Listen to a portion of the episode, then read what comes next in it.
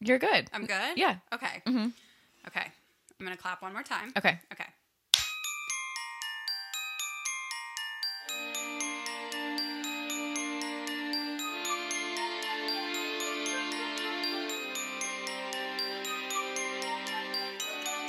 Are you ready to be thrilled? Hi, Lena. Hey, Laura. How's it going? It's going. Well, we're thrilled to be here, and we're the thrilled the podcast, and it's a Monday. Yeah. It's a Monday, which is we're having a case of the Mondays. Yeah, and Elena just got back from a trip. I Not- did. not too long ago. Friday? Did you get back? Yeah, or I got back Thursday night. Okay. Uh, it was the longest day ever because I worked. I was just telling you this. I worked under my dad's staircase in his non-air conditioned. Oh yeah, you said you were like Colorado. yeah, I was like Harry Potter working on my like tiny little screen. It is very difficult to like work from a laptop only when you're so used to having It a is. bigger screen. I hate it. My stepmom asked me, "Oh, like what what's the use of like the bigger screen? Like how do you use that?" And I was just like, um, I didn't even know how to answer it. I was like, for everything, for yeah, for visibility for so that I can multitask. Like I can no longer work on just a laptop. It feels Yeah. so hard. It feels so difficult. Everything feels so small, and I can't drag and have multiple things up. And Yeah. it just feels. it's really just it's weird to challenging. even think about why it is. It's just like it's just impossible. Yeah, I can't do it. So yeah, I I worked that day and then I took a flight home and and I've been here since and yeah, it was a an interesting family reunion. Um, I feel like all family reunions are kind of slightly dysfunctional and They are. Mine definitely was as well. But Definitely. yeah, what's you're you're going out of town soon on a very exciting, am. fancy non-family reunion trip. Yep. In a couple weeks, we're going to a wedding in Croatia, and then because it's like a 15-hour flight over there, might as well see the sights. So Yep. we're going to Split, Opatia. Um, I'm forgetting where else. Dubrovnik, Zagreb. I don't remember where else in Croatia. And then we're also going to northern Italy. So we're going to like Chianti and Oh my gosh. Florence and Venice and Bologna and a bunch of little like towns in and oh, and the It'd be Dolomites. So romantic and cute. Yeah, for two weeks. We have never been to Europe together. We've only been the only international trip we've done is Mexico a couple times. So. Yes, you and I have been to Yes. Europe together. Yeah. And So my um, John, fiance. this whole time, has just been waiting for his I know. opportunity. Remember when he made the Indian meal when we were at like We the went to Indian restaurant Dishoom. in London? Yeah, Dishoom. If anyone's in London, definitely Oh, the best. check out Dishoom. It was the best. it's so good. Uh, John made a nice meal for himself that mirrored. Oh my god, he our- was so jealous. our He went dinner. crazy. At the end of our trip, he was just like so lonely and like he was mirroring everything we did. So he was making steak frites when we had steak frites. He was which is impressive. he was making dishoom or he ordered Indian. I won't He's a go good that far. chef, so He is, but yeah, it'll be fun. So this is our last official like last episode where we're covering a film mhm, for season one. Season 1 of Thrilled. Yeah. And we'll give you one more bonus episode at the end of this season where we'll do some fun recaps and fun facts about our entire season of films. And Yeah. we'll be excited to come back for season two in the fall at some point. Things we messed up, bloopers, Oh, stuff yes, we had to cut yes. out. There was plenty. so- Lots of lots of bloopers. Yeah. But today we're covering The Talented Mr. Ripley. I'm so Yay. excited. This was directed by Anthony Minja. I looked this actually looked this up how to pronounce it and I forgot to write it down. Oh my Minghella? gosh. Yeah, that sounds I mean, I'm not gonna say yes, but that probably is maybe right. That's the dad of Max Minghella Oh, Wait. from Handmaid's Tale. Oh my gosh. Well, he's from a bunch of other stuff, but I know him from that and I see him at Air One all the time. No, you don't. Really? Oh yeah, he's always at Air One. Hold on. And I he's have to- dating he's that guy. Okay. Elle Fanning. And that's actually I correct. didn't know he was dating Elle Fanning. I think still. Maybe they broke up, but Hmm, he's 5'10. For some reason, I was expecting he would be He's 5'10. shorter. I kinda did too actually.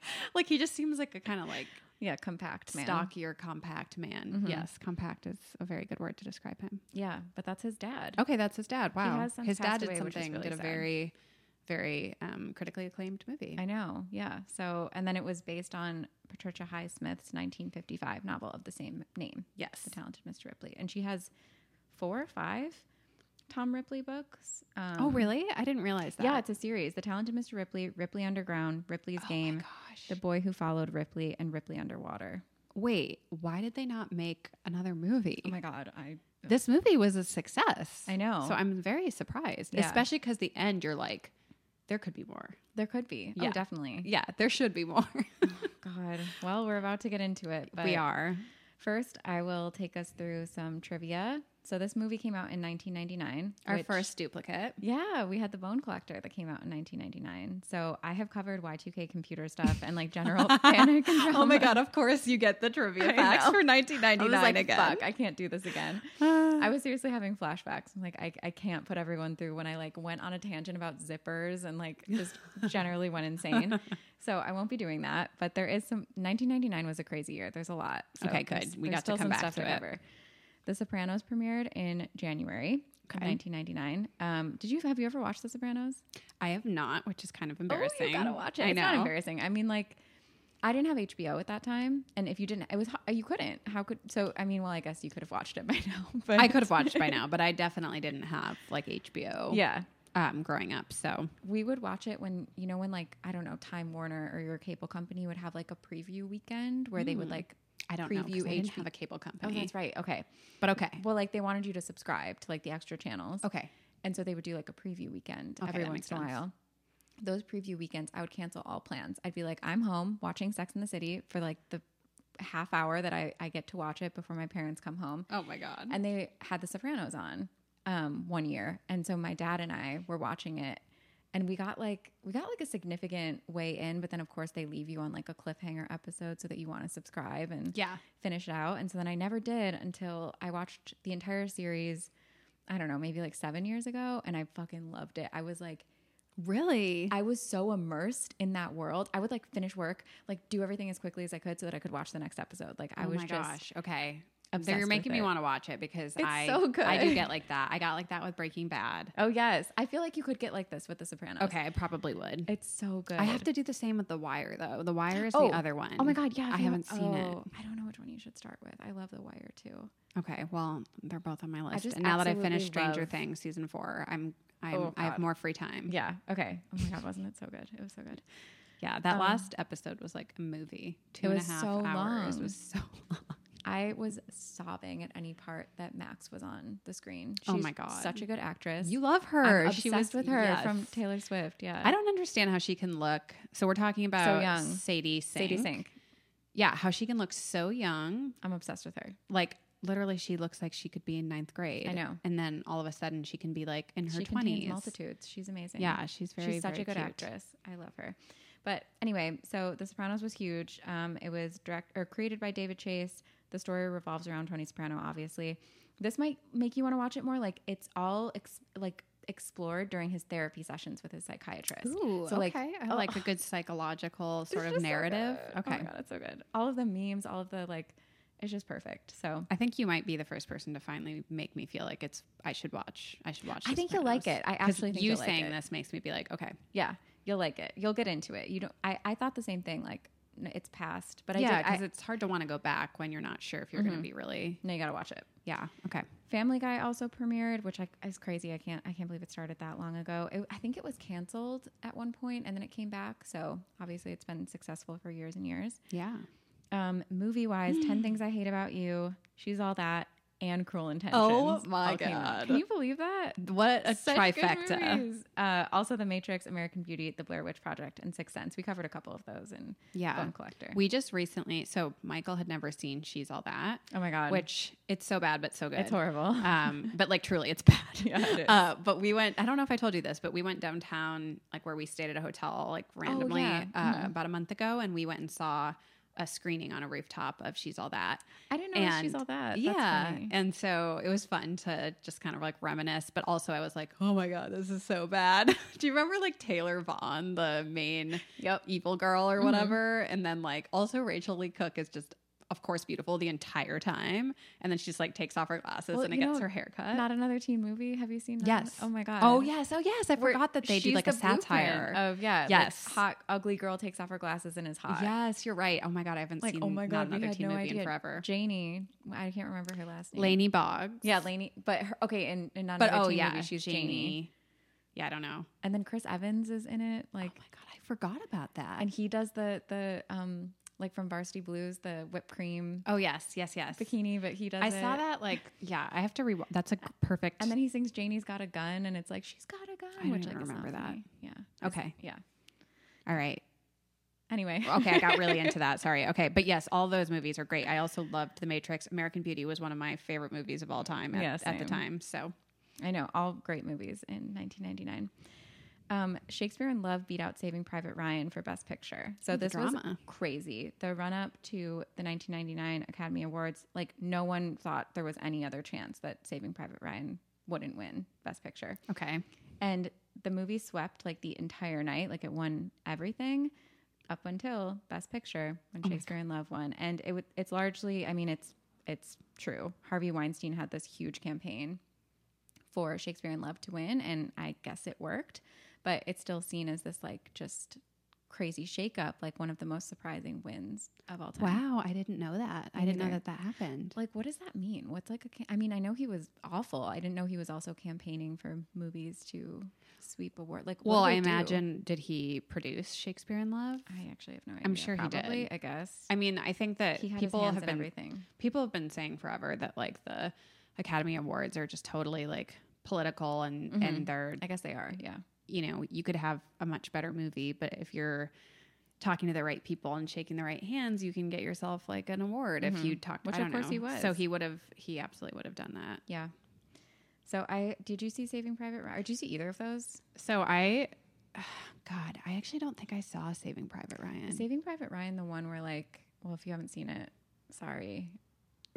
But Just say it. It's again, where- it's decades no, ago. that's Black Hawk Down. Oh my god. oh, okay. I did see Black Hawk Down. where he holds onto the guy's hands Yeah. and then he just like slides off. Like he's Oh like- yeah, yeah, yeah. oh yeah, my that's God. so sad. Yes, but That- no, that ruined me. I can't really watch war movies because my brother's in the military, and I just get very like, I can't do It- this. they're really I sad. can't fucking do this. But yeah, that one, and then Black Hawk Down, and there was another one that like, was it with Josh Hartnett or was that Black Hawk Down. that was was with Josh Hartnett? Hartnett, okay, yeah. Mm-hmm. that's the one I mean then. Yep, that was sad. Saving Private Ryan was like almost three hours long. It looks like, Yeah. and I don't think I saw it. And Tom Hanks and Matt Damon. yeah. I mean, it was like that's like what you'd think would win Best Picture, but Yeah, I did watch Shakespeare in Love, like kind of paying attention because my mom was watching it. It was very Mm-hmm. much like a movie that my mom would have liked. I remember thinking it looked very boring, but I was like 12 Yeah. years old. So, I think it looked boring too. I can't really remember if I saw. I probably like half watched it as well. oh yeah, it's like Joseph, Joseph Fiennes and Mm-hmm. Gwyneth, our girl Gwyneth. Yep. Oh my gosh, she was in everything. Yep. Uh, in movie, or no, music, music news. All Star by Smash Mouth, Living La Vida Loca by Ricky Oh. Martin, and Smooth by Santana topped the charts. So Ooh, there was I'm like glad a, you added some music in there. Those are, I can feel the times so good. now. Did, have you heard the recent rumors about Ricky Martin or allegations? I should say. No. Oh, they're extremely disturbing. Okay, fill me in. You're my I have person to no- tell me these- all these This is things. alleged, alleged, alleged. I have no idea if it's true. I don't even know if I have an opinion on if Okay. it's true or not yet. But allegedly, he's been he had an affair. I don't know if you can call it an affair. He was sleeping with his 21 year old nephew. oh my God. I know. Sorry. What? Yeah. People are the worst. Like, is it? what? But then there's like. it's not, a- I mean, Uh, he was gonna maybe have something come out with HBO, and so then like HBO might be doing this cover up where they're saying, like that didn't happen. I don't know. Believe all victims, so I'm not sure, but okay. seems crazy. I will keep But like my all eyes Ricky peeled. Martin, I remember when he came out as gay, I was like, all right, I love him, Yeah. and I love. I had the biggest crush on him, Really? huge crush. I always kind of had got the like gay sensation from him. Like I, I- felt like he was just like a beautiful man that like I couldn't be attracted Gator to. was totally off. I was Hmm. like, he will be my husband. I love him. really, really liked him. Um, and yeah, I love all the. I love Sant. I love Smooth by Santana. Still, when it Yes. comes on in Oh my a grocery store, gosh. I'm like still dancing. I it's a love it. that's a great like that's a good jam. it's a and grocery store song, but it's good. you know that I'm wishing I could sing All Star, but I'm not. Our lawyers want Copyright, yeah. Um, Lauren Hill swept at the Grammys. She won five Grammys for her 1998 album, The Miseducation of Lauren Hill, Oh, yeah. Mm-hmm. an incredible album. She left the 41st annual Grammy Awards with arms full of gleaming gold Grammys. Like there's that famous picture of her with all of look the it up Grammys right in her now. arms. It's amazing. Um, it was the first ever album of the year trophy for a hip hop record. She won. Oh wow, In that's like a 1999, very yeah, which that's an is nuts. exciting milestone. It is, yeah. Do you see the picture? Doesn't she look radiant? She looks so pretty, And she's like, holding- and oh my gosh, yeah, she is glowing million of them. because all of those, yeah. This is a super hard transition. There's no way that I can do this Oh no, I'm sorry. in a nice way. Um, this was the year of Columbine, which I oh, did not realize happened in 1999. It's so crazy to talk about this now because we've just had countless school shootings since then. So many, yeah. I have actual chills talking about this because I'm just, I mean, like, we're coming off the heels of Uvalde. We're coming Mhm. off the heels of the Buffalo shooting. Yep. Um, in 1999, I'm not going to name the school shooters because they don't deserve anything, but Columbine High School in Littleton, Colorado, these were two students there. They killed 12 students and a teacher before killing themselves, and 21 additional people were injured by gunshots. Gunfire was also exchanged with the police before they um, ultimately killed themselves. I wish that it had been this had been an inciting incident for gun control in the U.S. Oh, said, that would have been. "Hey, that would have been we very shouldn't smart. allow easy access to guns. We should have some regulations in place that no. prevent this from happening ever again. Instead, they um, just make up like fake bipartisan bills that Yeah, like don't that really do hasn't that much. happened. That's different, and they've been So- doing it forever. Fuck the NRA and uh, gun control now and. Like there's just at this, I cannot believe it. Drives me. I went down a real rabbit hole. Like I was having a lot of fun doing Oh, this no. research, and then I was just so depressed. Like fuck, Oh, God, I'm so Fucking sorry. this- You're just like no, it's okay. completely changed that's- the it's- mood. that's what that's reality. It This is, yeah. Like 99 is not all pop trivia and fun. No. and it's not. rainbows. Yeah. So a couple more things because I cannot end on that, but I am ending on something else depressing. Okay, Um, great. first, doctors in Louisville, Kentucky performed the first human hand transplant, which is pretty Oh, cool. That is cool. They replaced a severed hand of a New Jersey man with one from a recently dead donor. I mean, like, Oh. I didn't know that was only happening in. you can just have like a 1999. dead hand on you. I guess so. And then hopefully it takes and it doesn't like necrophize or whatever it's called. or the- Whoa. Yeah. I would like to know how that New Jersey. It's also just funny, like New Jersey man. I It's know. like Florida man. Yeah. I don't know. Gets a dead hand. That's Um, a dead hand. Ugh, and then another tragedy. John F. Kennedy Jr., his wife Carolyn Bassett Kennedy, and her sister Lauren Bassett were lost at sea. I've never really heard it phrased by that like that, lost at sea. Hmm. When a plane he was piloting disappears near Martha's Vineyard. Um, I mean, I've heard Lost at Sea, but I think of it as more of like a fictional, like they Yeah. were lost at sea, not like you was there- actually. I'm so stupid. I don't know if there was their plane never recovered. Were the remnants never recovered? And Not then- that I'm aware of. Oh God, that's fucking awful. Yeah. Okay. Anytime there's like, you know, the um, the Malaysia. yes. Flight, oh my God. I Mhm. that drove me insane. I Well, was did you living watch- in New York City, and What's it called? Manifest, that show that's like No. the ABC show where No. they kind of did like if that flight came back and they were stuck in this like no, I haven't seen it. I started watching that this winter. It was like a, a comforting show Is at it first. good? No, okay, it's bad, but it's like yeah, but like it's entertaining. yeah, and then I just got I just I I dipped out, but yeah, I was very um I read Carol Radziwill, who is a former Real Housewife of New York, her memoir called um What Remains, and she was dating the cousin of John F. Kennedy Jr., I believe, when and she was waiting for them at their house oh, their vacation home when that accident when the plane crash happened oh my gosh, and so they just never arrived and that it would be was so that would be so, so. i depressing. learned i like read about it through not i didn't learn about it through her book because i read that not too long ago but the way that she talked about it it just felt more like familiar to me which was Hmm. a very stupid feeling because i don't know these people but I mean, Yeah. at this point, you basically do know the Real oh Housewives. totally oh the real housewives i know the real housewives i definitely know carol radziwill I Okay, know, but maybe yeah. not the Kennedy family. i don't know the kennedys yeah but okay now that i've depressed us yeah, um, let's. We're sufficiently depressed. Let's Mhm. move into. And I somehow have managed, even though I didn't talk talented. about computers, I talked about Columbine for uh, for fucking we're gonna ever. Uh, swap out computers for something more depressing, but yes. also more relevant. And, Yeah. you know, Uh-huh. not that computers aren't relevant, but you know what I mean. Ah, Okay. Thank you for those fun facts. Those were mostly fun and also important. Yeah. All right. Well, let's move along. Okay. To the cat, a quick cast list roll call. Do you want me to do this because you're about to talk for Sure. like, so Yeah. long? Yeah, So we have this isn't everybody, not a complete list, but we have Matt Damon as Tom Ripley, Gwyneth Paltrow as Marge Sherwood, Jude Law as Dickie Greenleaf, Kate Blanchett as Meredith. Actually, how do you say that? Logue. I thought it was Logue. Okay, yeah, Logue. Philip Seymour Hoffman as Freddie Miles. And Philip Seymour Hoffman is he is thin. He is He's young. so young. He looks so different. So different, crazy different. and I totally forgot he plays- died until I started like He plays such a different character than yes, you're used to with him. Yes, yes. He's he's really He's an interesting character. Mhm. Okay, I'm so excited for you to take us through this. Yay. Okay, let's do it. Best of luck. This was a long one. this is a long one. I did my best to be, you know, a little bit more high level than usual, but if you want to, you know, chime in with anything Okay. that I'm missing, I always remember the time that we were wa- or we were listening, listening. talking about bone collector recording Oh, yeah. bone collector and i was like okay so i'm just gonna go ahead and like breeze through this and like there's this The old man on a rats. train no there well there's that but then i was like there's an old man on a train um, and a little girl and you're like i am so sorry but i'm not gonna let you skip past the little girl that little girl is amazing Oh yeah, she's from Snow Day. yeah you're like she's from snow day and then i was like oh my gosh of course i missed like the one detail that you wanted to touch on so yes do not be shy Okay, we'll do. Okay. So it is 1958, New York City. There is a very depressing and operatic song playing, a la 90s. Uh, we fade into the face of um, Tom Ripley, who's played by Matt Damon. He's sitting alone. The camera is like rotating around his face, and it's kind of like it's like the screen is like sort of slashing. I don't know how to describe it exactly, but it's like in pieces. You're seeing you're seeing his face in light, and then at the end, it kind of ends in darkness on the dark side of his face. Oh, good observation. And there's voiceover that is coming from Matt Damon as Tom Ripley that says, If I could just go back, if I could rub everything out, starting with myself, starting with borrowing a jacket. Mm.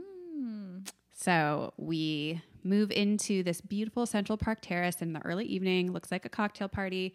Ripley is at the piano. Um, Tom Ripley is at the piano playing classical music. He's accompanied by uh, this soprano named Fran, who's like an opera singer, and they are the entertainment for the night.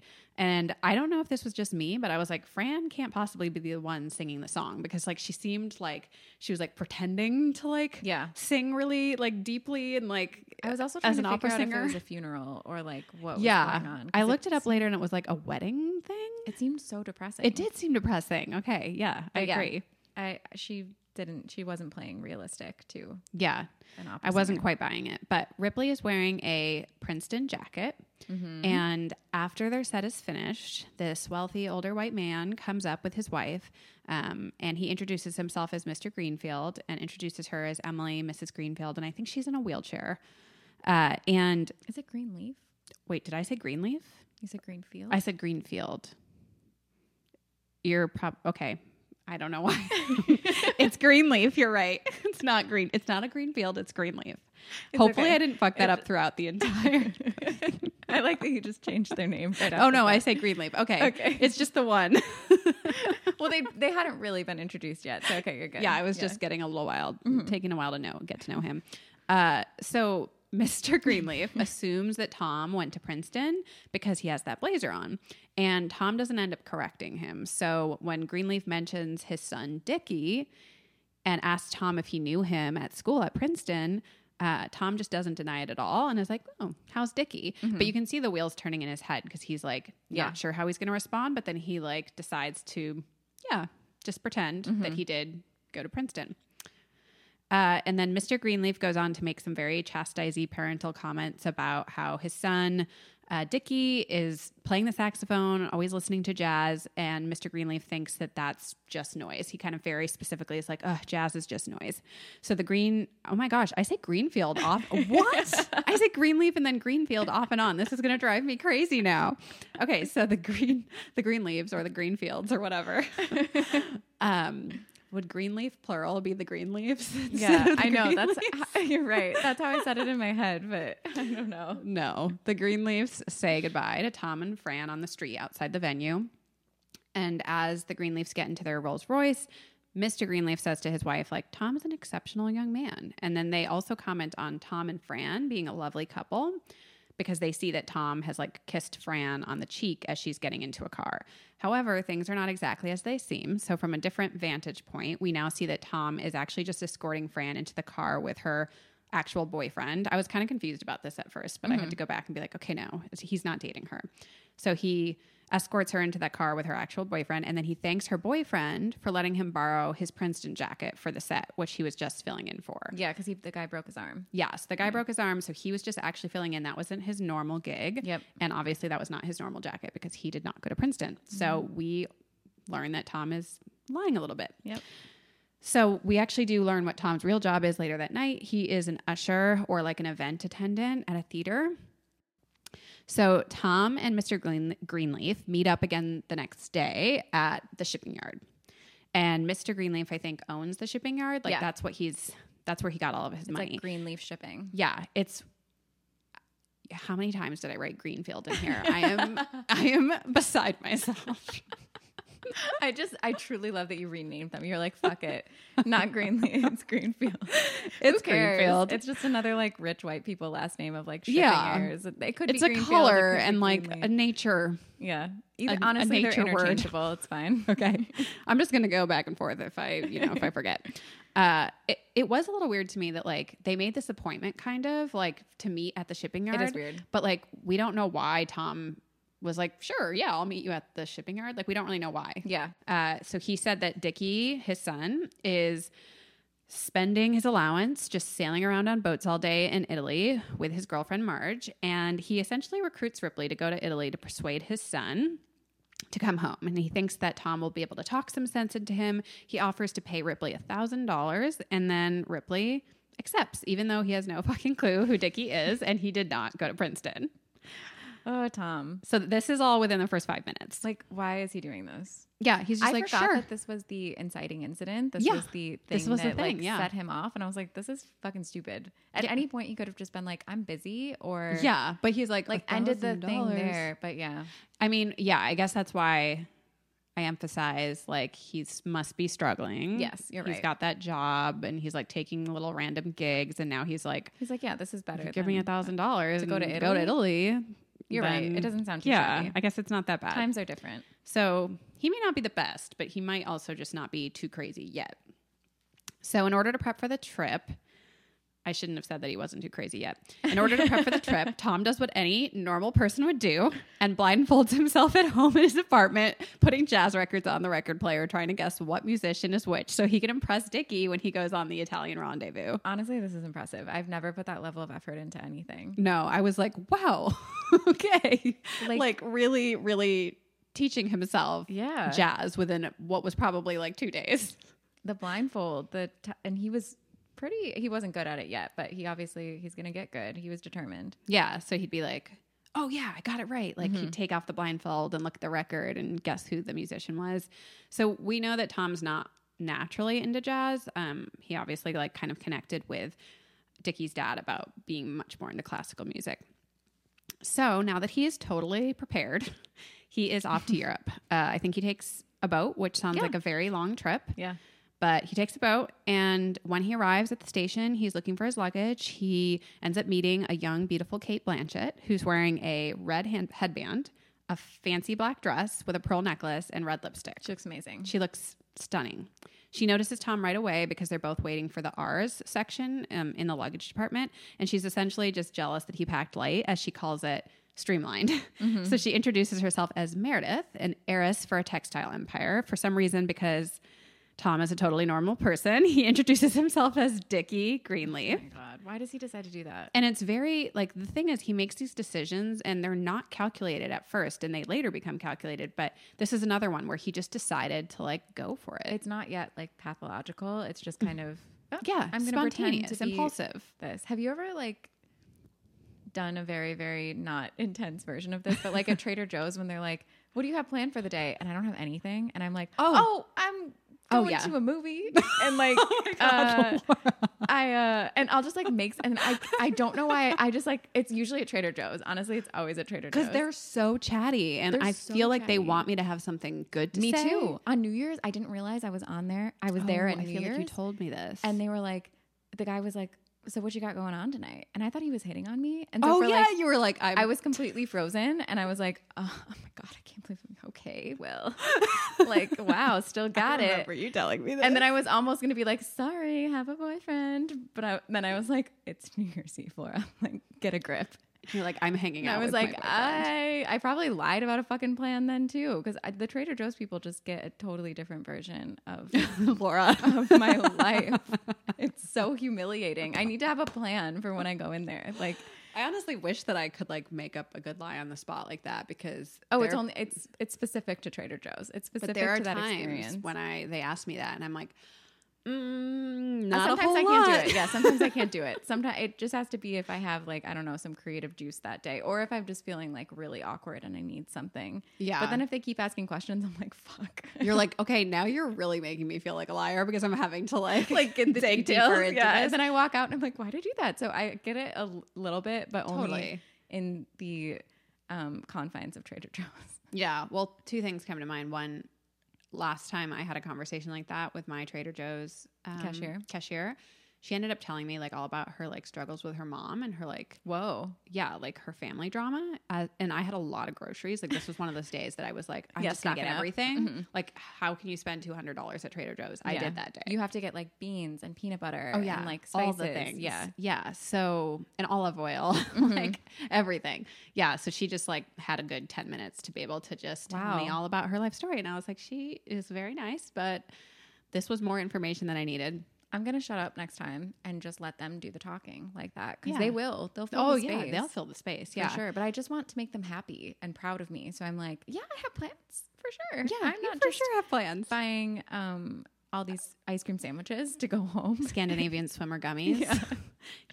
The one time that I did lo- do a lie like that was on um, a subway in New York City and it was it was stupid. It was it was the worst decision because it didn't have the desired impact that I wanted it to. Mm-hmm. Basically, I was with my friend Mel and we were t- sitting together and a guy came up to us and asked what our names were. Okay. and so I was like, okay, well, I don't Yeah. want to tell him my real name. That's fine. So instead of telling him my name, I just said Melanie, which was Which is my her friend's name. And then he was like, Oh, okay, what's your name? And then she was like, Elena. And I was like, Oh, why You did I? guys This just is so stupid. We just switched names.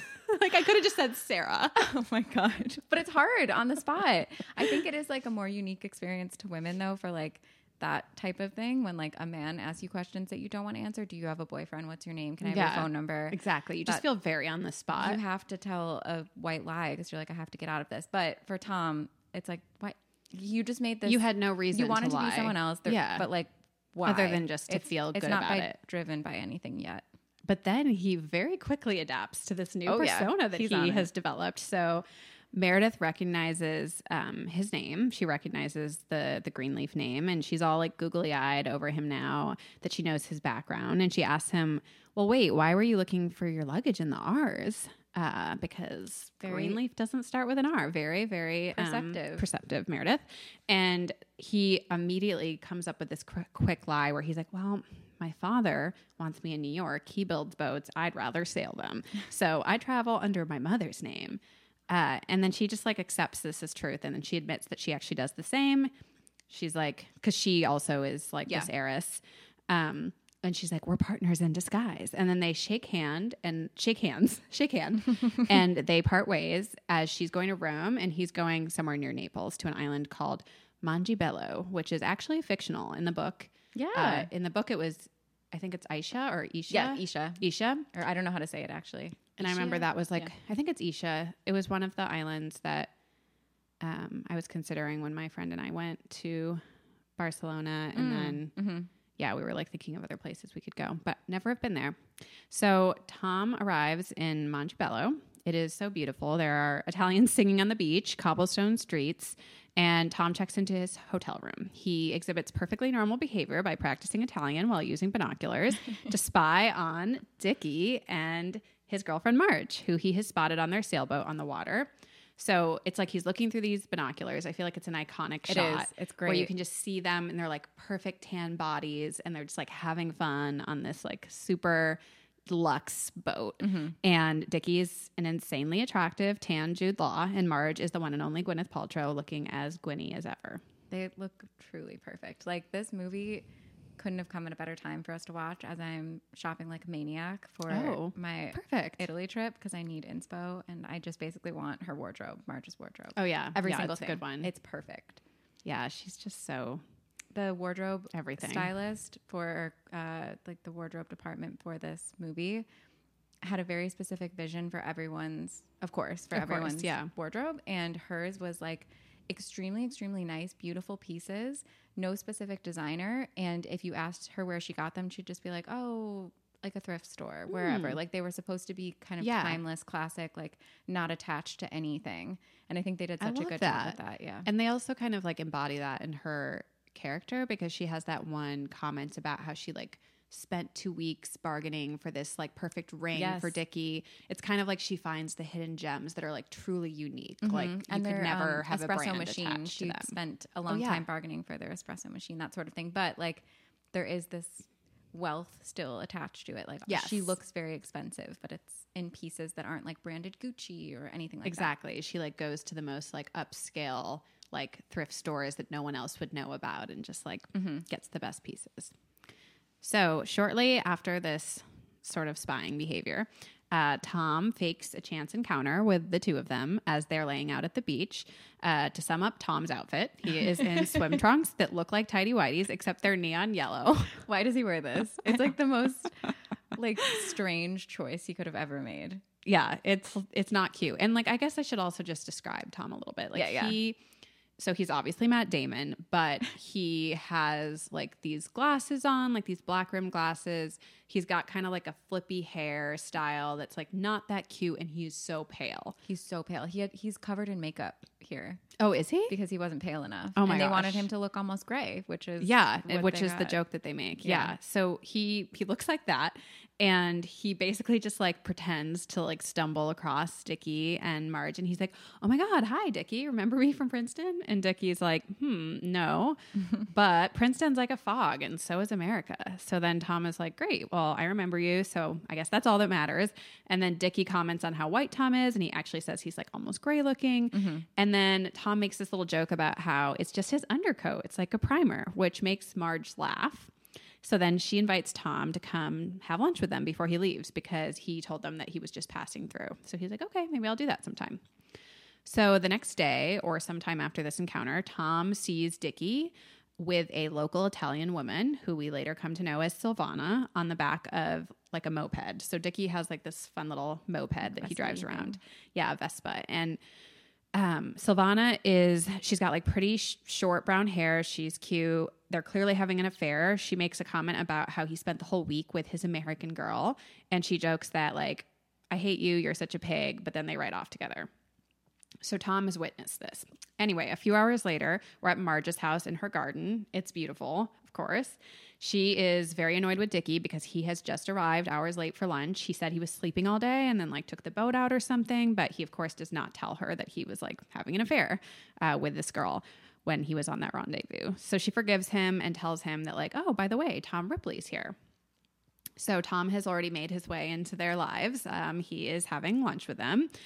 And uh, he pops out from inside and he's like, Yes, hi, I'm still here. And Marge tells Dickie that Tom made her laugh so hard he almost gave her a nosebleed. And Dickie's like, Is that a good thing? And then Marge and Dickie have this little flirty wrestling moment. And Tom looks kind of awkward and he's like, Oh, I'm intruding. And I do, I love like Marge and Dickie's like playful banter. It annoys me that like he's such a prick, but Yeah. like, they have a fun clearly have a- relationship, a like a chemistry fun and they like rapport. a fondness for each other. You can see why they're together. Yeah. So Dickie asks if Tom can mix a martini, but before Tom can answer, Marge is like, "Oh, I make a fabulous martini, and I'll do it." So now Dickie's alone with Tom. Uh, he basically says, "Everyone should have one talent, and what's yours, Tom?" And Tom does not pause at all and says, "Forging signatures, telling lies, and impersonating impersonating practically anybody." Which I was like, Holy okay. shit. You might be You're a good little at lying, scammer. but like you're also a little straightforward about your Mm-hmm. really s- terrifying talents. Dickie thinks this is incredible though, and he's like, "Oh my gosh, impersonate someone." So then Tom easily switches into character as Mr. Greenfield, as Mr. Greenleaf, like Dickie's dad, and says, The only talent my son has is cashing my allowance. This is so creepy. It's so creepy. It's really fucking creepy. It's so creepy. like imagine if you didn't know someone, like you could not remember them and they just start speaking in the exact same tone, voice, what your dad sounds like. Yeah, like how is this not a huge red flag? Like I would have been like, you gotta go. Like no, this is and the at scariest first thing. it looks like Dickie's Yeah. Mm-hmm. gonna be like, get the fuck out of here. But then he was like, he loved it. Stop. This is incredible. Oh my God. How do you know my Mm-hmm. dad? And then he's like, Oh, yeah. Like, I met him in New York and like you know, he kind of makes it casual, but then Tom slips back into the whole Mr. Greenleaf character and says, Tom, I'd pay you if you would go to Italy and persuade my son to come home. I'd pay you a thousand dollars. You're pretty. You do a pretty good, Mister uh, Greenfield. This was a very ballsy move by Tom, Yeah. revealing so quickly and, and in that voice, in that voice to Dickie, so creepy. yeah, Uh, but Dickie seems to be more annoyed with his dad than he is like definitely creeped is. out by Tom. For so sure. he just basically within the first hour of meeting or like within their first real conversation, Tom admits that like, hey, your dad paid me and I'm going to tell you in this really awkward, creepy way. So later that day, um, Tom and Dickie are talking to each other, like walking down the street. And he tells Tom that he's never going to go back to New York. And it's insane that his dad tried to hire someone to come get him under the guise of it being for his mother, because I think that's primarily what his father is saying is like, your mom is sick. You should come home. So Dickie tells Tom he might as well just take himself back to New York. And Tom is seemingly playing along like he's going to go back to New York. So this would be a very short movie if that's if that's what If happened. That's only. not what if happens. only. So he says goodbye um, to Dickie and Marge, and as Marge reaches out to shake his hand, he conveniently lets the seam of his bag rip, rip open, and all these jazz records fall out. So oh my gosh. as a reminder for everyone, Dickie is obsessed with jazz. And as we saw from the blindfold activity, Tom was not, but he now is um, at least more educated on jazz. So, thus begins the short love story of Tom and Dickie. Dickie is overjoyed by Tom's fake love for jazz. And he tells him, like, you have to stay so that I can take you out on my boat, which is called the Bird, which is named after something jazzy, which Tom already knows because he spied on them and on the boat and he says like let's go to a jazz club in naples so tom's not leaving they have a fun night at the jazz club dickie has another girl there who is not marge and is also not sylvana sitting on his lap and flirting and then dickie pulls tom up onto the stage to sing with them and everyone's like happy and dancing on tables and they're like really getting into the italian culture and it's just like a fun It's such a fun scene. yeah i They love sing it Americano because they're American. Exactly. hmm So now that they're besties, the next morning, uh, back on the island uh, at Dickie's house, the two men devise this scheme together to con more money from Mr. Greenleaf so that Dickie can buy a car and all sorts of other stuff. Uh, so they decide to mail letters from Tom saying that Dickie can likely be persuaded to come home if Tom can just stay in Italy for like a little while longer. He's like, I can I can pressure him, I'll get him to come back. So Dickie's typing up the letter and when Tom asks why he's typing it, he's like, Oh well I have horrible handwriting and I can't spell, which is um, what I got from my first class education. So this is definitely some foreshadowing of what's to come, given that Tom just admitted to like forging signatures as his greatest talent. He's obviously taking a lot of like care to be very observant of everything that Dickie's doing. So now Tom is settled in, staying in a guest room there, and he creeps down to Dickie's room while Dickie is outside lounging with Marge. And Tom starts rummaging around Dickie's closet. He pulls out all these like fancy shirts and ties, and then he overhears Dickie asking Marge outside if she minds that Tom stays there for a little while. And she's like, No, I like him. And he's like, Marge, you like everybody. Then the creepiest thing that's happened so far happens, and Tom starts to repeat these phrases over and over again to himself, impersonating Marge, saying, No, I like him. And then Dickie, Marge, you like everybody, until it's almost like an exact Yep. recording. It's so creepy. There's Yes. like we're seeing glimpses of his the the level of oh just not okayness that he's at, but like he's he's oh god. Can I just say at this point, this is like single white male, Yes, it is. It totally is. There is, that's like, exactly what it such- is. Yeah. a mirror between Oh my god. Yeah. the single white female plot and like dynamic. I didn't and even this- think of that. Oh my It gosh. absolutely is. And you'll just feel like now that you're yeah, thinking no- of no, it, no, no, of it's never course. going to stop. Of course, I can't believe I didn't think that. Yeah. But and then I was thinking about like how these were both based on books. But the interesting thing is that even though Single White Female, the movie came out like well before Talented Mr. Ripley in the '90s, the book Talented Mr. Ripley came out well before Yeah. Single White Female. So, 1955 or something. but yeah, they have a lot of similarities. They absolutely do. So, just kind of fast forwarding a little bit, Tom is getting to know both Marge and Dickie better. He's having like various conversations and hangouts with them individually and together at the house, on the sailboat, at jazz clubs. Uh, primarily, what you need to know as the audience is that Italy is beautiful. Marge and Dickie are kind of sweet and playful with each other all the time, even though Dickie is actively cheating on her. And Tom is often lying through his teeth to sound more interesting, like about how he's engaged to be married to that girl, Fran, uh, so that he can like also make it sound like he's in a relationship. But there's trouble in paradise with Sylvana. So again, Sylvana's the girl that Dickie's having the affair with. Tom and Marge are chatting about how Marge and Dickie first met um, as they're kind of walking down the street to buy groceries. And Sylvana is selling them groceries and she's giving like these dagger eyes to Marge so that she, or because she, of course, like knows that like this is the woman that is sleeping with the guy that I like and she doesn't know about me. So Marge is like talking about how Dickie won her over. Apparently, he got her to move to Italy with him one day after meeting her, which is insane. Whoa. Yeah. And then later on that day, we see Sylvana ask Dickie if he can talk. Like she seems upset and she says something about needing his help. And he kind of just like playfully ignores her and rides off on his moped with Tom clinging. And Tom's clinging to his back a little too hard. And Dickie's like, You're breaking my ribs. Get off me. So Tom's like starting to get like really clingy to Yeah.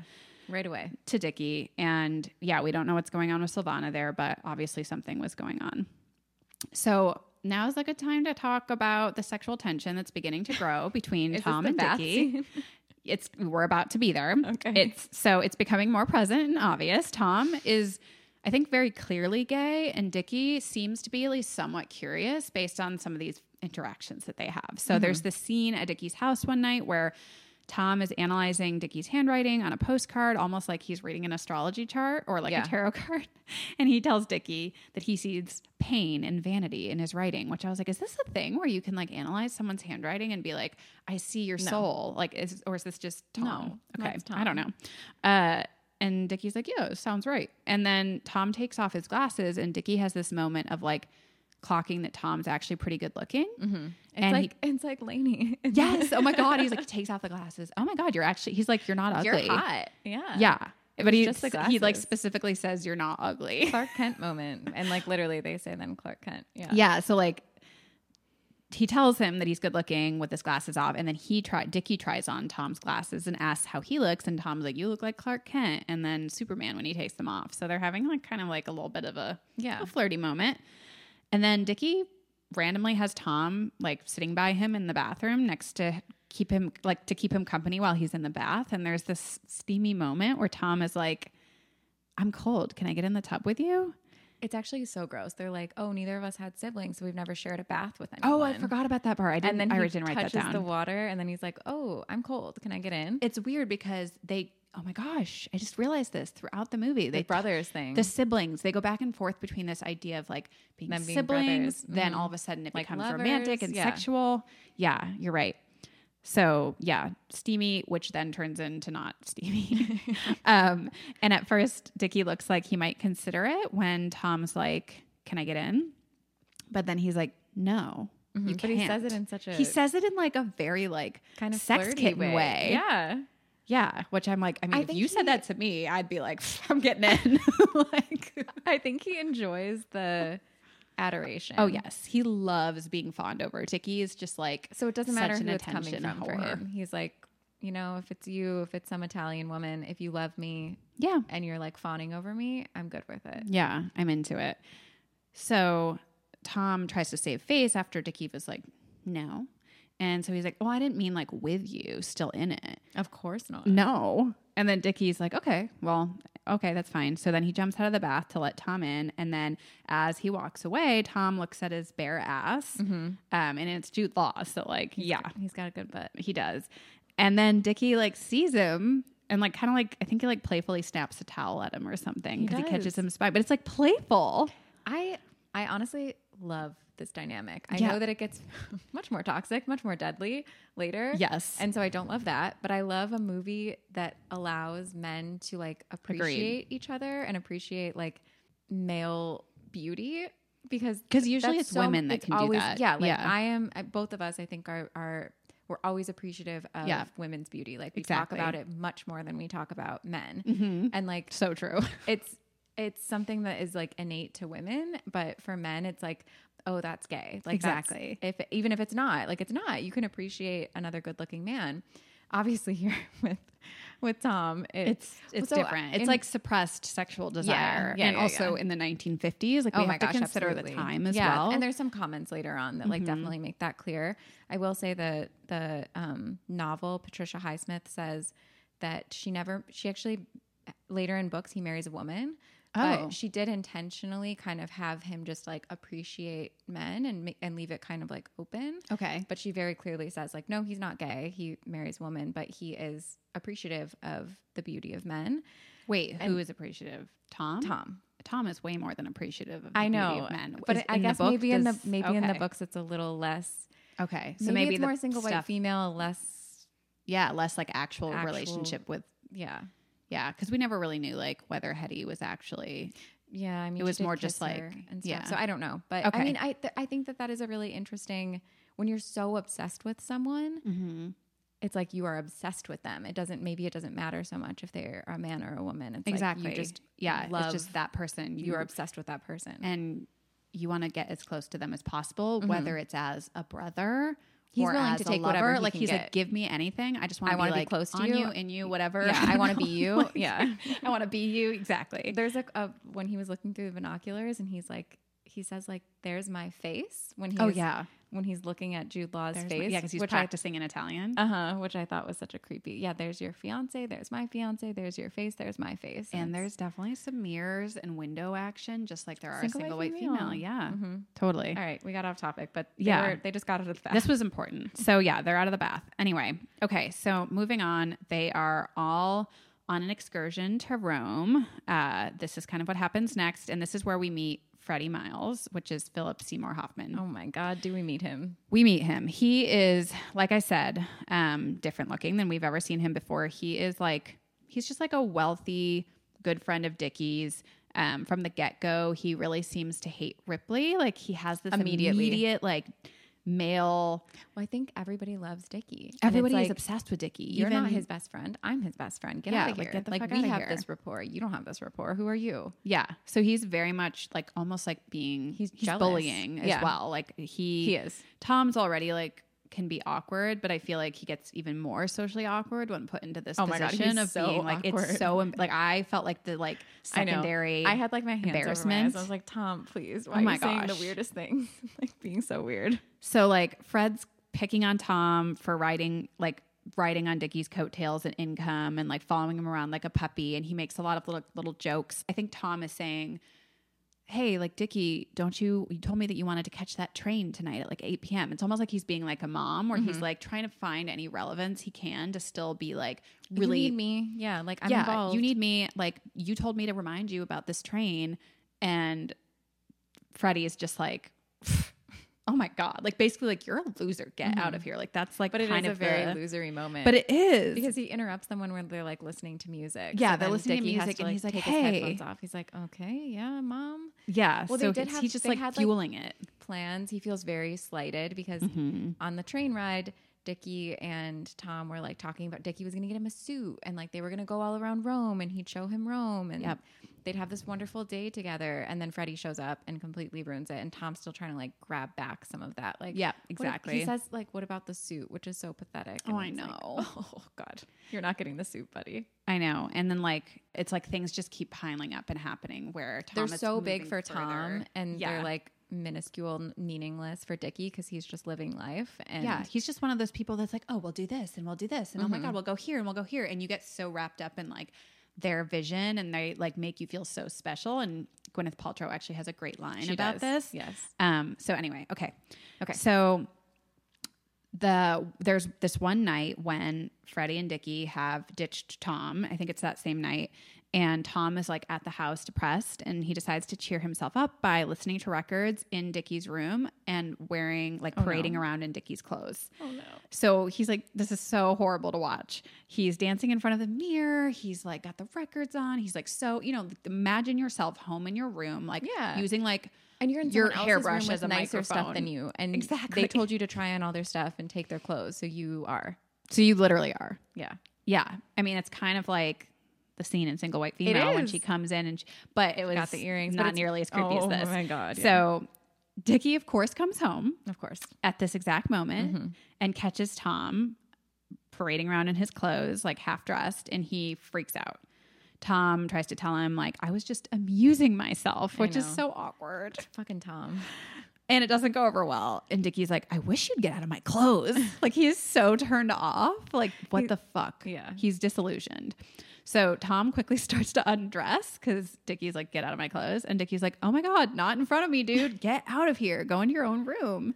So their like moment of like getting Yes. dressed in front of each other is gone. Is gone. Yes. He's And hung out Tom with- was like, but you were like in the bath and you showed me your naked ass and it was beautiful. And now you won't even let me like get out of your clothes. Did you think Freddie probably like during that time was like, "Yo, dude, your friend Tom's a fucking weirdo." Oh and my then gosh. Yeah. Dickie came home and was like, "Oh yeah, he is weird." Exactly. I feel like he just further reinforced it through Mm-hmm. like Tom's, and then it gets worse on the boat when Tom. oh my god. Okay, so Dickie seems to like at least initially get over that little encounter, or he's pretending it didn't happen the next morning, um, and he's trying to act somewhat normal. And I think Tom had told him the night before, please don't tell anyone, because he Yeah, it like was doesn't so want Freddie to embarrassing. know. Yeah. Um, and the next day, they all go out on a boat together. So it's the whole happy family. It's Dickie, Freddie, Tom, and Marge. And Freddie and Dickie are like playing in the water, uh, and they're having a lot of male bonding. Um, but like almost like it's playful, like it's kind of flirty. Like it's Yeah. it's almost like Dickie just whoever he's around. He's it's just- touchy-feely. Yeah, everyone He's- just like wants to be in his presence. So Marge kind of sees Tom like sitting by himself on the other side of the boat, like looking back at them and like reading his book sullenly. And he's like obviously luf- lusting over Dickie. And she's like, takes, pi- takes pity on him. And she says, The thing with Dickie, it's like the sun shines on you and it's glorious, but then he forgets you and it's very, very cold. I love that line. Which I just, it's perfect. I love it. And I think anyone can understand like an element of Absolutely. what that feels like from someone before. Absolutely. And Tom is like, oh, so I'm learning. And this is where Marge accidentally tells Tom, because she assumes that he's already learned from Dickie, Mm-hmm. that the ski trip that um, Dickie had promised him that they were going to go do together in the winter, that he's like uninviting him because Tom doesn't know how to ski and he would just like hold them back and they wouldn't be able to stay at the same place. And Tom is crushed It really is. to learn this, so crushed. Yeah. So they're all back in the boat a little bit later, and Marge and Dickie go down into I don't even know what you call it, but like, Like a the boat- cabin. yeah, the little cabin underneath. Um, and they forget to like close the trap door or whatever at the top, so it's just uh, Freddie and Tom on the top of the boat, and Tom is like peeking down at Dickie and Marge having sex. He's like mesmerized. He's watching their legs like intertwined in the mirror, and he's just like can't pull him. He can't pull his gaze away. Mm-hmm. Does not even realize that like while he's in his trance, Freddie's watching him until Freddie is like. Tommy, how's the peeping? I thought- "Oh and he's just like Tommy, Tommy, Tommy, Tommy, Tommy. And I was like, oh How's my the God. peeping? And Tom doesn't try to like make Nope. shit up. He just is like does nothing. He's Yeah. just He's embarrassed. despondent. He's embarrassed. He's depressed. That Yeah. his, like the guy he loves is, and he loves Marge too. He's definitely like in Oh, this yeah. love affair with both of them. yeah. I guess I haven't mentioned that yet. It comes up a bit later, but like he also loves Marge. Um, just Mm-hmm. He's a different like- type of he's relationship. Obsessed with both of them. He's obsessed with. he their wants lives. their lives. He wants to just be with them and Yeah. be them and yeah. Mm. And Marge is in a great pink bikini and then a green sweater over her shoulders. She just has the best clothes. Thank you. Please feel free to continue to I think point that's out it. outfits because I love that one. Yeah, she looked really cute. So things start to take a little bit of a dramatic turn when they arrive back at the island and they realize, like, as they dock the boat, that a woman has drowned herself in the water by the shore where there's this like ceremony, like traditional like a ceremony Madonna taking ceremony place. or Exactly. something, yeah. Yeah. And there's like a statue being dragged into the water. And then all of a sudden you see the back of a, a real human woman and her head is like, you can see it floating near the surface of the water. And Dickie is horrified because he recognizes it is his lover, Sylvana. Yep. So the music intensifies. People nearby are like screaming and wailing and like trying to rescue her, even though she's clearly lifeless. And Dickie keeps shouting, like he is so upset. And you can just see like he looks just heartbroken. And he's like, Get an ambulance. Why aren't they getting an ambulance? And he's just visibly forlorn. It's very sad. Marge is confused by his reaction a little bit because she's like, Oh, it, it is sad, but like, But like he kicks a yeah. flower pot exactly. over. Like it's not Why? yeah, is he kicks so the flower pot. He's like, "This country is uncivilized." Yeah, like, and then she's like, "What? An ambulance? He- She was dead." yeah, she was like, chill. "Dickie, I'm pretty sure he, she was already dead." Who- and who cares? Like, she, she this like- is a random woman. It should be Exactly. a random woman to you, but he's like very upset. Yeah, and she's not like recognizing, of course, the woman that she interacted with at the grocery store or whatever. So Tom confronts Dickie later that night as Dickie's like staring sadly out the window, looking at the water. Tom's like, "Hey, I know about Sylvana, and I know why you're so upset." So Dickie's like, "Okay, well, did you know she was pregnant?" I don't know why he tells him. she came to me asking for financial help and I turned her down. Now she's dead and it's my fault. So I guess he tells him because he's like so He's guilty. yeah, feels he doesn't guilty. and probably cuz he knows he's never going to tell Marge, so he like has no one to sort of share that with and since Tom it's probably why Tom's bringing it up because Tom's like wanting to get at him with something that like is just his.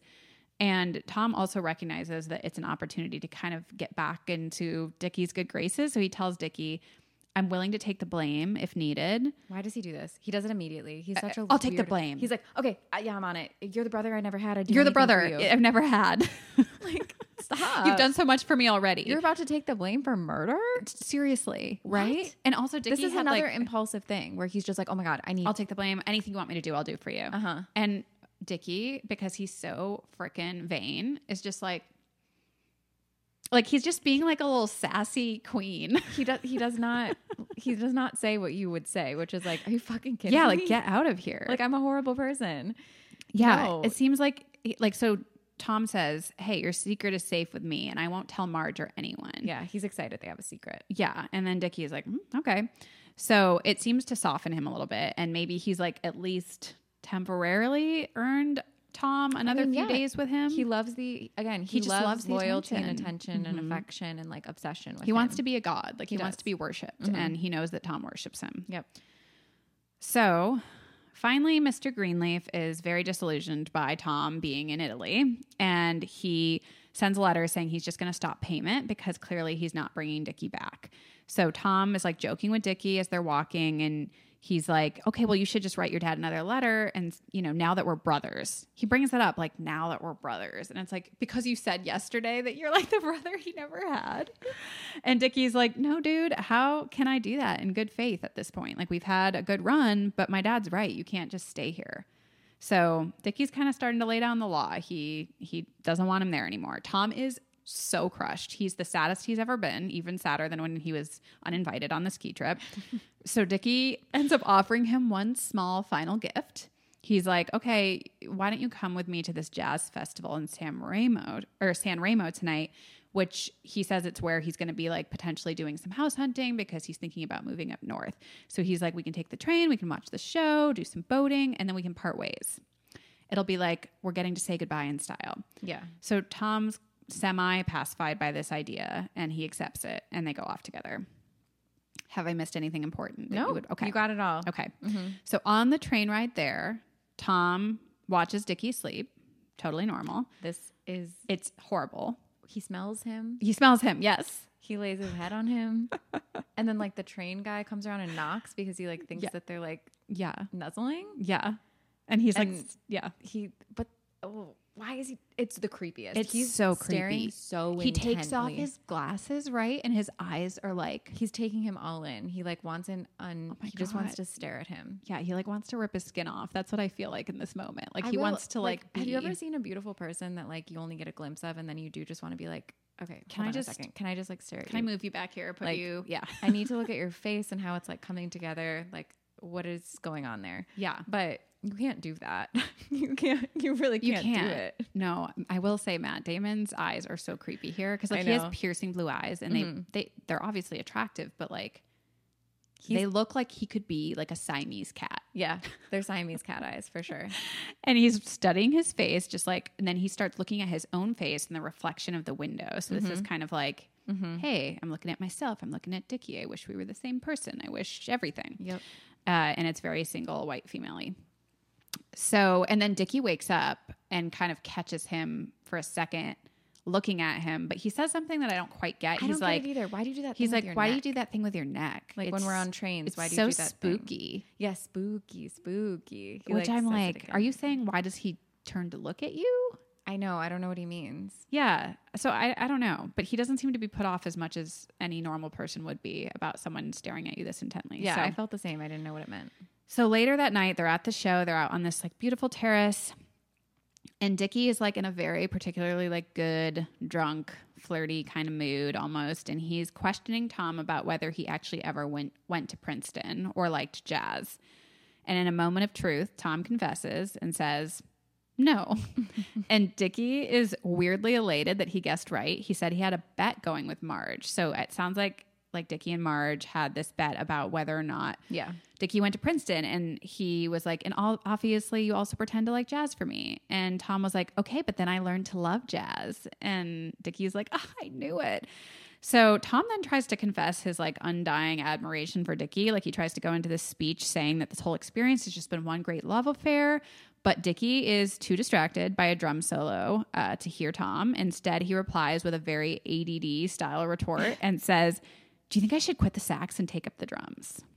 This guy, Oh my god. so we're at the infamous scene. Okay. They're at sea Yep. on a motorboat, the two men. Tom suggests to Dickie, and it's like beautiful day, sun is shining, water is like perfectly turquoise. And um, Tom suggests that he should come back to Italy the following year and live with Dickie, even though Dickie was like, This is our last hurrah, dude. And Dickie kind of like scoffs it off and informs him, No, I'm planning to marry Marge. And this enrages Tom. Like he is pissed. And I'm paraphrasing here, but he's like, What? That's absurd. You cheat on her constantly. Dickie tells him, Well, I love Marge. And Tom's like, So what? You love me, but you're not going to marry me. And I was like, Why does he say that? Tom. I know. Awkward, hopeful laughter. Like he's just like, oh, well, you're not gonna marry me, right? And Will you? Dickie Yeah. is so honest here. He's like, I do not love you, and I'm actually kind of sick of you and ready for you to leave. You're quite boring. So boring. Which like this is so Uh. brutal, but like so well done. Like, Yeah, Jude it's- Law is just like, you're really boring, and I'm like so bored of you right now. Uh, yeah. Oh God. Oh my God. This is horrible. Dickie is consi- like just con- he's saying boring, boring, Boring, boring, just like Boring. the Tommy, Tommy, Tommy of When like, you're what like Freddie. having a fight with like Yeah. taunting a sibling when you're Oh my young, gosh, which they are exactly acting like like, that. siblings. But you're like boring, boring, boring. he's telling him first. He says like you can be a leech. yes, you can be a uh, leech. You know We've you seen can be enough- a bit leech. Yeah, yeah, And, he, and he is like honestly, he has been yeah. not.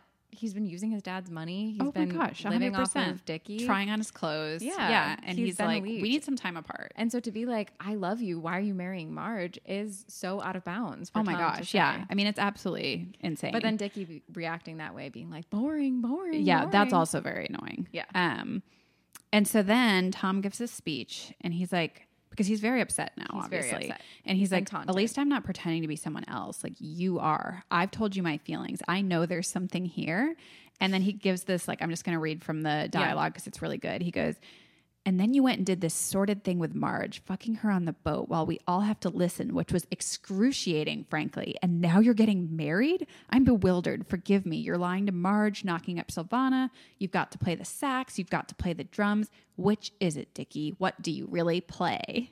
Which is such a great little innuendo. What do you and, really like, play? Mm-hmm. Yeah, what do you really play? It is. The last insinuation is enough to get Dickie to lunge at Tom. He's like, "Of course, how dare you like announce my sexual repression or possible Mm-hmm. like interest in men? I don't know." And they get into this all-out brawl on this tiny little boat, and it is so intense and suspenseful. Oh my God. Tom then, like, as he's defending himself, ends up hitting Dickie with an oar and like bludgeoning him so hard that the blood starts running down the side of his Jude Law's beautiful face And this is so realistic. so realistic. It's kind of like the um, It's- the, yes. the gl- snow snow globe, globe. in Unfaithful, Like head wounds just bleed so much. and it's just dripping. And And, he has it like over his eye and then Yeah. like on the top of his head, kind of. And yeah, he's so disoriented, but he's like, it's like immediately blood in his eye. It- oh God. it's it's, it's, so bloody. oh my gosh, it's kind of like also totally unrelated, but in Stranger Things when Eleven in season four, oh yeah. it's kind of the same like. Whenever you get hit in the head, I guess I've never seen this happen in real life, but in movies I and hope we TV don't. shows, it looks insane. So he's in shock at first, Dickie is. Um, and of course, like I can't imagine the pain of what he just experienced. Mm-hmm. but he still is so angry that he like continues to fight with Tom. And Tom's like, stop, stop, stop. And as he's yelling, stop, he's hitting him repeatedly with the oar. He's beating him to death. He with it. beat him to death with the oar. Uh, so we kind of start to pan out from the boat. And then we realize he stops. He stops like hitting him with the oar. And that's when we realize that Dickie is dead. So Oh my god, this scene Dickie's is so dead. intense. I was truly like covering my eyes and like wincing. I know. I was trying to remember because so I've seen this before. We've obviously both seen this before, but I couldn't remember how purposeful the scene was. yeah, if it was how- an accident or if he yeah. really did. And then I realized, like, when watching it again, that it's definitely not like I it would say wasn't this is. I mean, like they're truly both fighting each other. Like Yeah. Dickie was strangling. Tom. Tom, so too. Tom was like defending himself, but then obviously he got carried away at the end. But still, it wasn't like a planned Mm. Mm-hmm. Dickie thing. started with the physical violence first as well. He slapped. He went to go punch Tom, but then s- instead he slapped him. He open hand slapped him a bunch of times, and Tom was getting like truly slapped around. So he grabbed the oar Yeah. as self defense.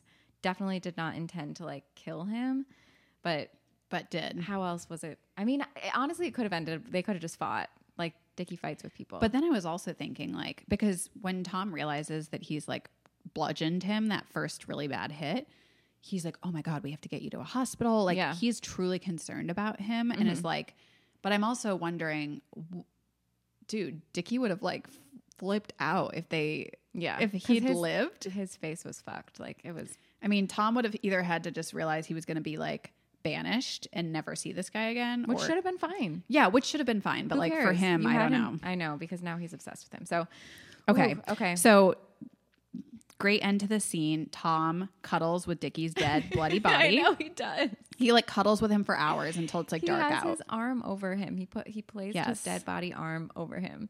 What? what the fuck? Tom. Tom, this is this is unhealthy. You you, you need to get a therapist. This is, is unhealthy. very unhealthy. So That's an understatement. Yeah, this is an is. unhealthy attachment. it definitely is. so um, after that, he tries to conceal the murder by leaving Dickie on the boat and then weighing down the boat with rocks so that it will sink. Mm-hmm. And then he just swims to shore. So this is where I'm going to get a bit more high, High level, level. with the Okay. details. Okay. So back at the hotel in San Remo where they were staying, the concierge mistakes Tom Ripley for Dickie. So Ripley has this big realization that like, hey, I could totally steal Dickie's identity Now that I've murdered him, up yeah, for grabs. of course, up for grabs. Um, after all, he's been practicing it this Mm-hmm. whole time. So he starts dressing in Dickie's clothes, ditching the glasses, even changing his hair to look more like Dickie. He starts forging his signatures, altering his passport, and even using Dickie's trust fund. So he is full on Dickie. The thing is, he doesn't just become Dickie, he also maintains his own identity when it's fitting and like switches back and forth between the two characters so that he can create the narrative that both men are alive. So he writes a letter to Marge because, of course, he has to do something about Marge. Like, what are you going to tell her? Uh, so he uses Dickie's typewriter in order to write the letter and convince um, convince Marge that like he's potentially leaving her. So he goes to see Marge to deliver the letter. He shows up in her garden unannounced, all creepy. And she's like, hey, where's Dickie? And he tells her, and I, God, it's so sad because she's just so innocent. She knows nothing. Mm-hmm. And just like her confused face just was so like, I know. I just She's wanted such to a hug good her. actress. Yeah. She does such a good job with like her emotions throughout like the roller coaster that is the rest of the movie.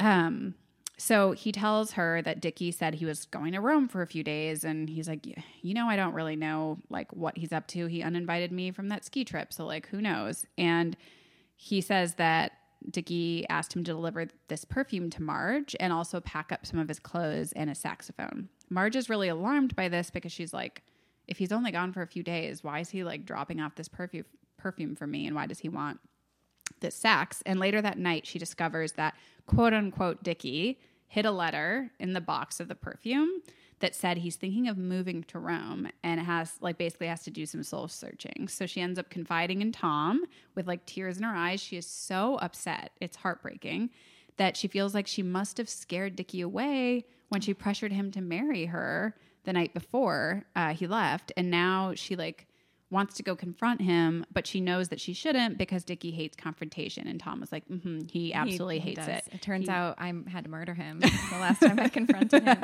So he for sure hates it. You're right about that. Yeah. So, yes, very sad scene, but we can see that Tom is like planting all of these seeds. What's he going to be up to next? So, back in Rome, Tom checks into two separate hotel rooms under the respective names of Tom Ripley and Dickie Greenleaf.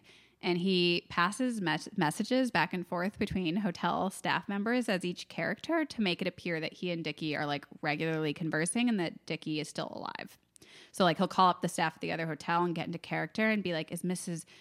Oh my God, did I say this? I said, is Mr. Greenwell in? No, you didn't. I did. Yet a What? third name. Greenfield, Greenleaf, and Greenwell. That's one too far, I have to say. you were in like the flora and fauna field, but Mr. Greenwell. now you've moved on to like water. oh, this is killing me. Okay. He's like, is Mr. Greenleaf in? Oh, I missed him. Oh, okay. Just tell him I'm returning his calls. Like he's being an absolute psycho. It's smart, but it's It's crazy. smart, but crazy. Um, so then one day the situation gets a bit trickier. The lovely Meredith, Kate Blanchett, who we met earlier on in Europe, reappears in Rome. Uh, and of course, still thinks that Tom is Dickie because remember, he l- randomly lied to her about who he was. Uh, she like raps on the glass as Tom is playing the part of Dickie buying like an expensive bag at a leather goods store. And she's like, oh my gosh, Dickie. And they go for a walk together. They're basically talking about the drama that occurred with with Marge because she heard from Freddie, who she doesn't know super well, but she knows like sh- she had one or two conversations with him. She heard that uh, Dickie was a rat and that like maybe that he was having an affair or playing around like on Marge. So uh, Tom slash Dickie, I don't know what to call I him. know. Like Tom, who's playing Dickie at this point, is like, well, I ended things with Marge and um, now I'm alone and I'm just a rat in Rome. And Meredith is just like so endeared to him all the time, which is kind of hilarious because she thinks that they have this like great connection because they're both rich. And she has this line that's Oh yeah. really good. She says, The truth is, if you've had money your entire life, even if you despise it, which we do, agreed, you're only truly comfortable around other people who have it and also despise it.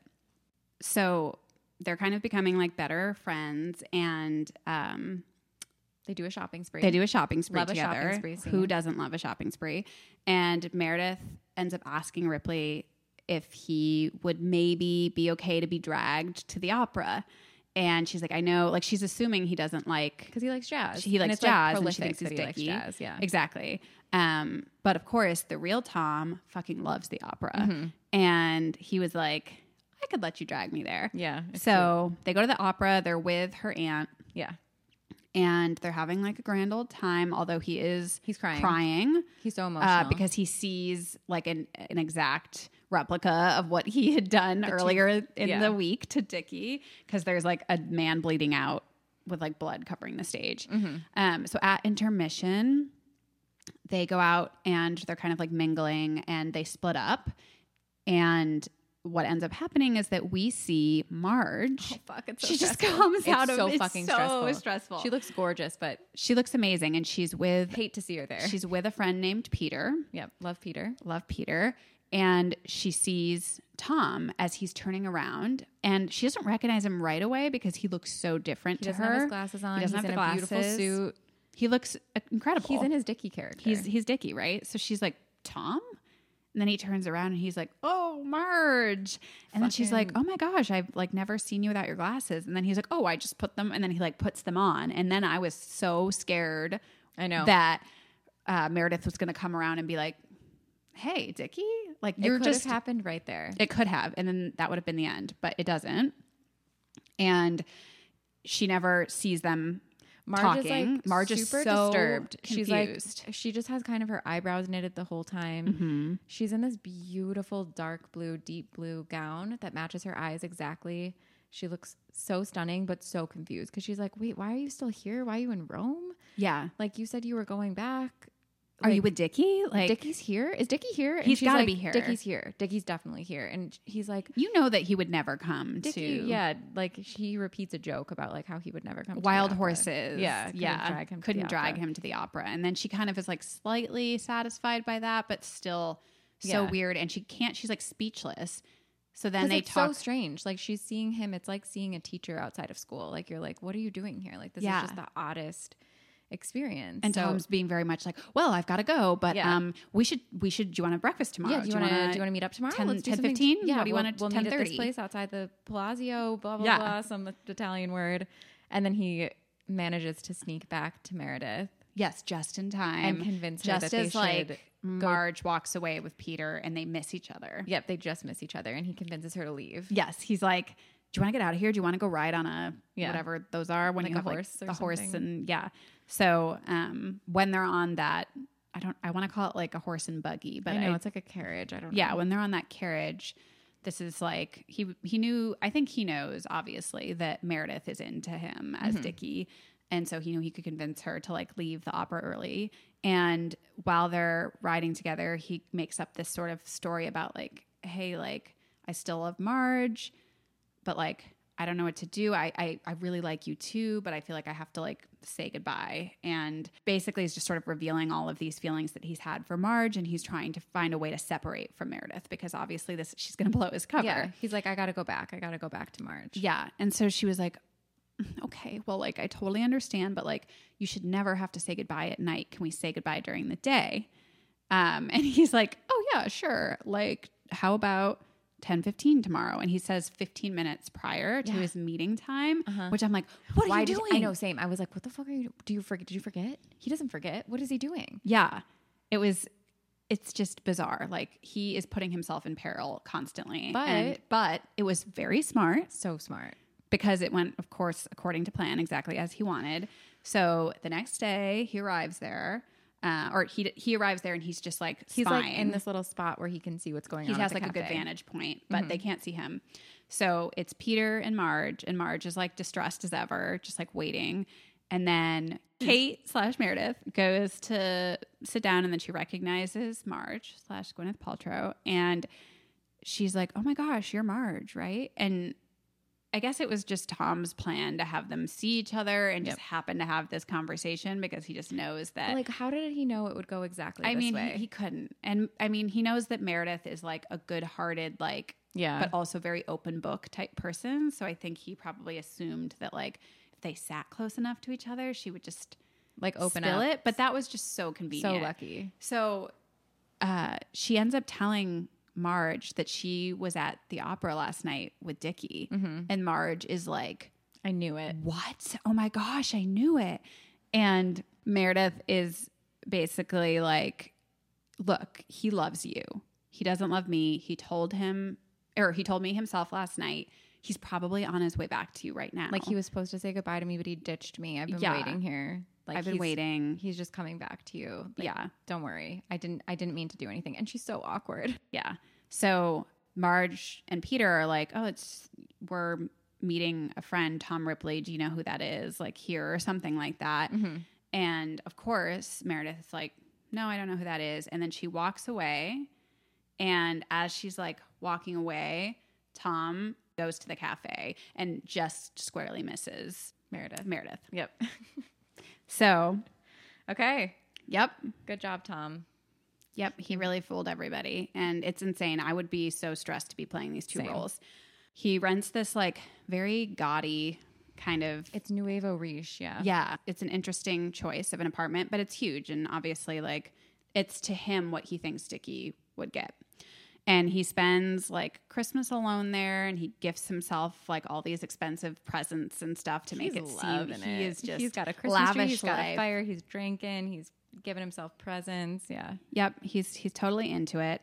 But unfortunately, someone rains on his parade when Freddie tracks him down. Yep.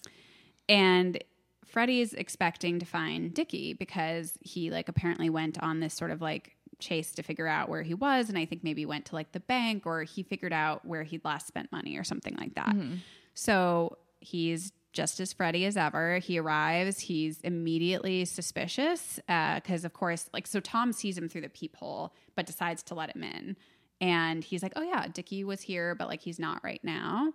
And Freddy is is very suspicious of the style and he's like this isn't Dickie's style this is so strange and Ripley has also just adopted Dickie's hairstyle and mannerisms so it's very weird to Freddie because he's not used to seeing Tom like this and he's kind of questioning him um, and there's this like awkward scene where Freddie is leaving the apartment and he's like okay well le- it seems like you're they're gonna he's gonna catch him but Yep. he hasn't yet so he's leaving the apartment he ends up meeting the building's like landlady as he's walking down the stairs and she ends up telling Freddie that she l- loves to hear the piano music that Dickie plays. And that's when Freddie knows something's wrong. Mm-hmm. He's like, No way, Dickie does not play piano.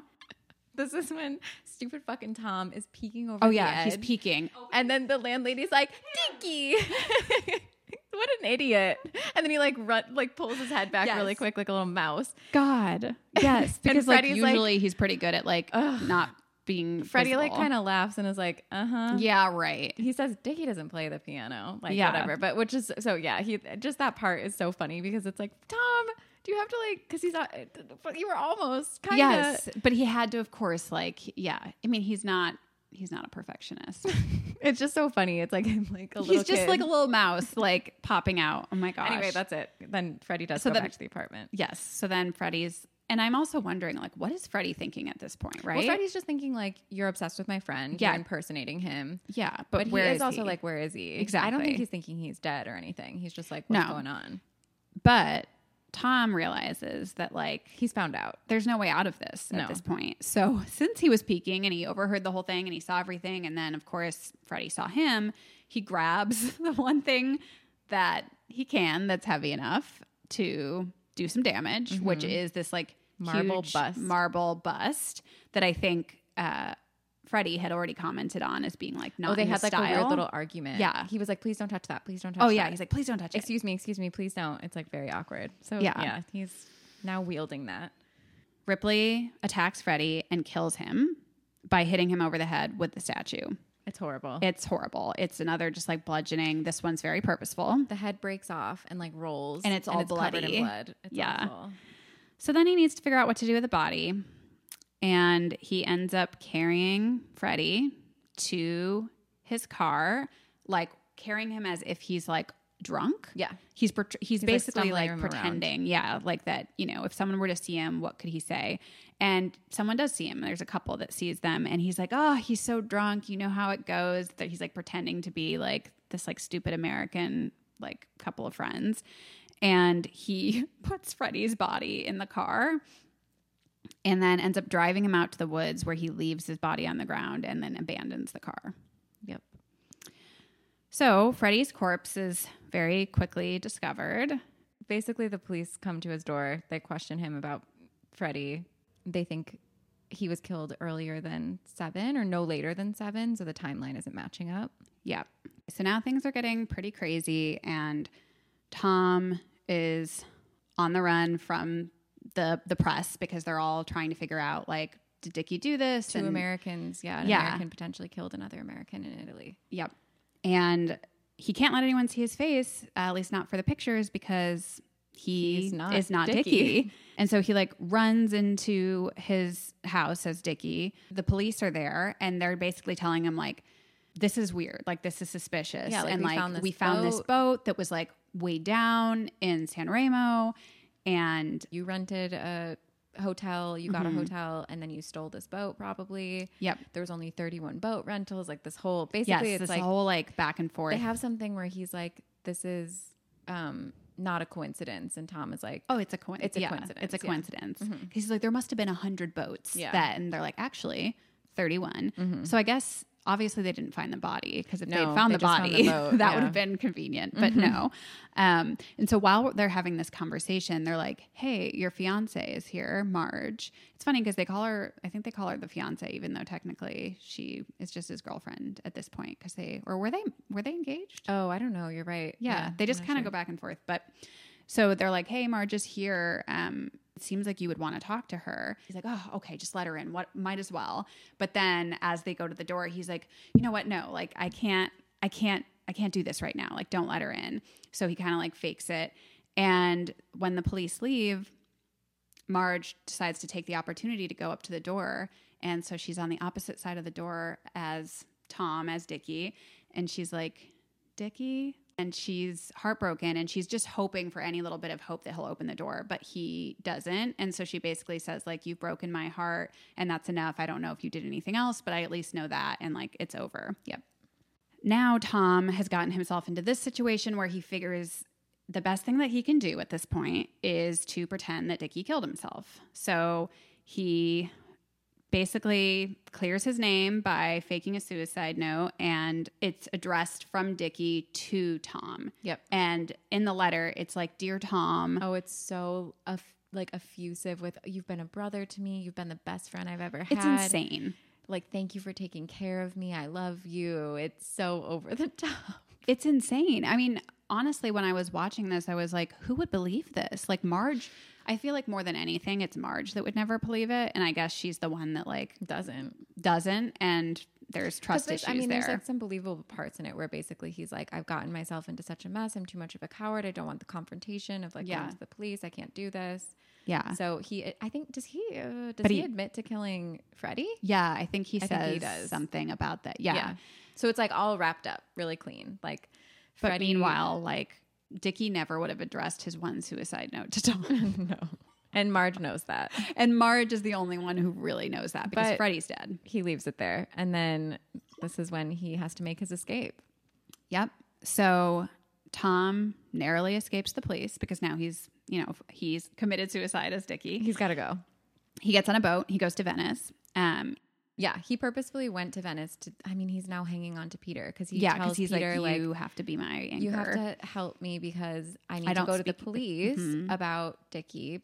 Like, I need to tell them the truth, but I don't speak great Italian, so I need you to help me because you're fluent. yes. And his real idea there is like, Venice has a different police department. He says this when they go into the police department. He's like, wait, wait, wait, wait, wait. Yeah. Don't, doesn't all of Italy keep their police department separate? They Separate. don't talk to each other? Mhm. And Peter's But- like, why are you freaking out? I know. Yeah. He's like, wait, this is a good thing because the, the Rome policemen are actually there. He's like, hey, oh yeah, they're here. They wanna So talk to you, They of want to talk course, to you, yeah. of course. So Tom is so panicked because, of course, if it's actually the police officers that he just talked with in Rome. I mean, he has such a rapport with that little detective with the tiny mustache Oh yes, and the scarf. yeah. Which that detective had been even feeling like you know you could tell he was even like intimidated that by detective his money. who they and- gave a Pepe Le Pew accent to. oh it my was gosh, like so yes. difficult. Oh my Italian. god, But anyway, yeah. So he thinks anyway, it's gonna be him, of course. yeah. So he's like, fuck.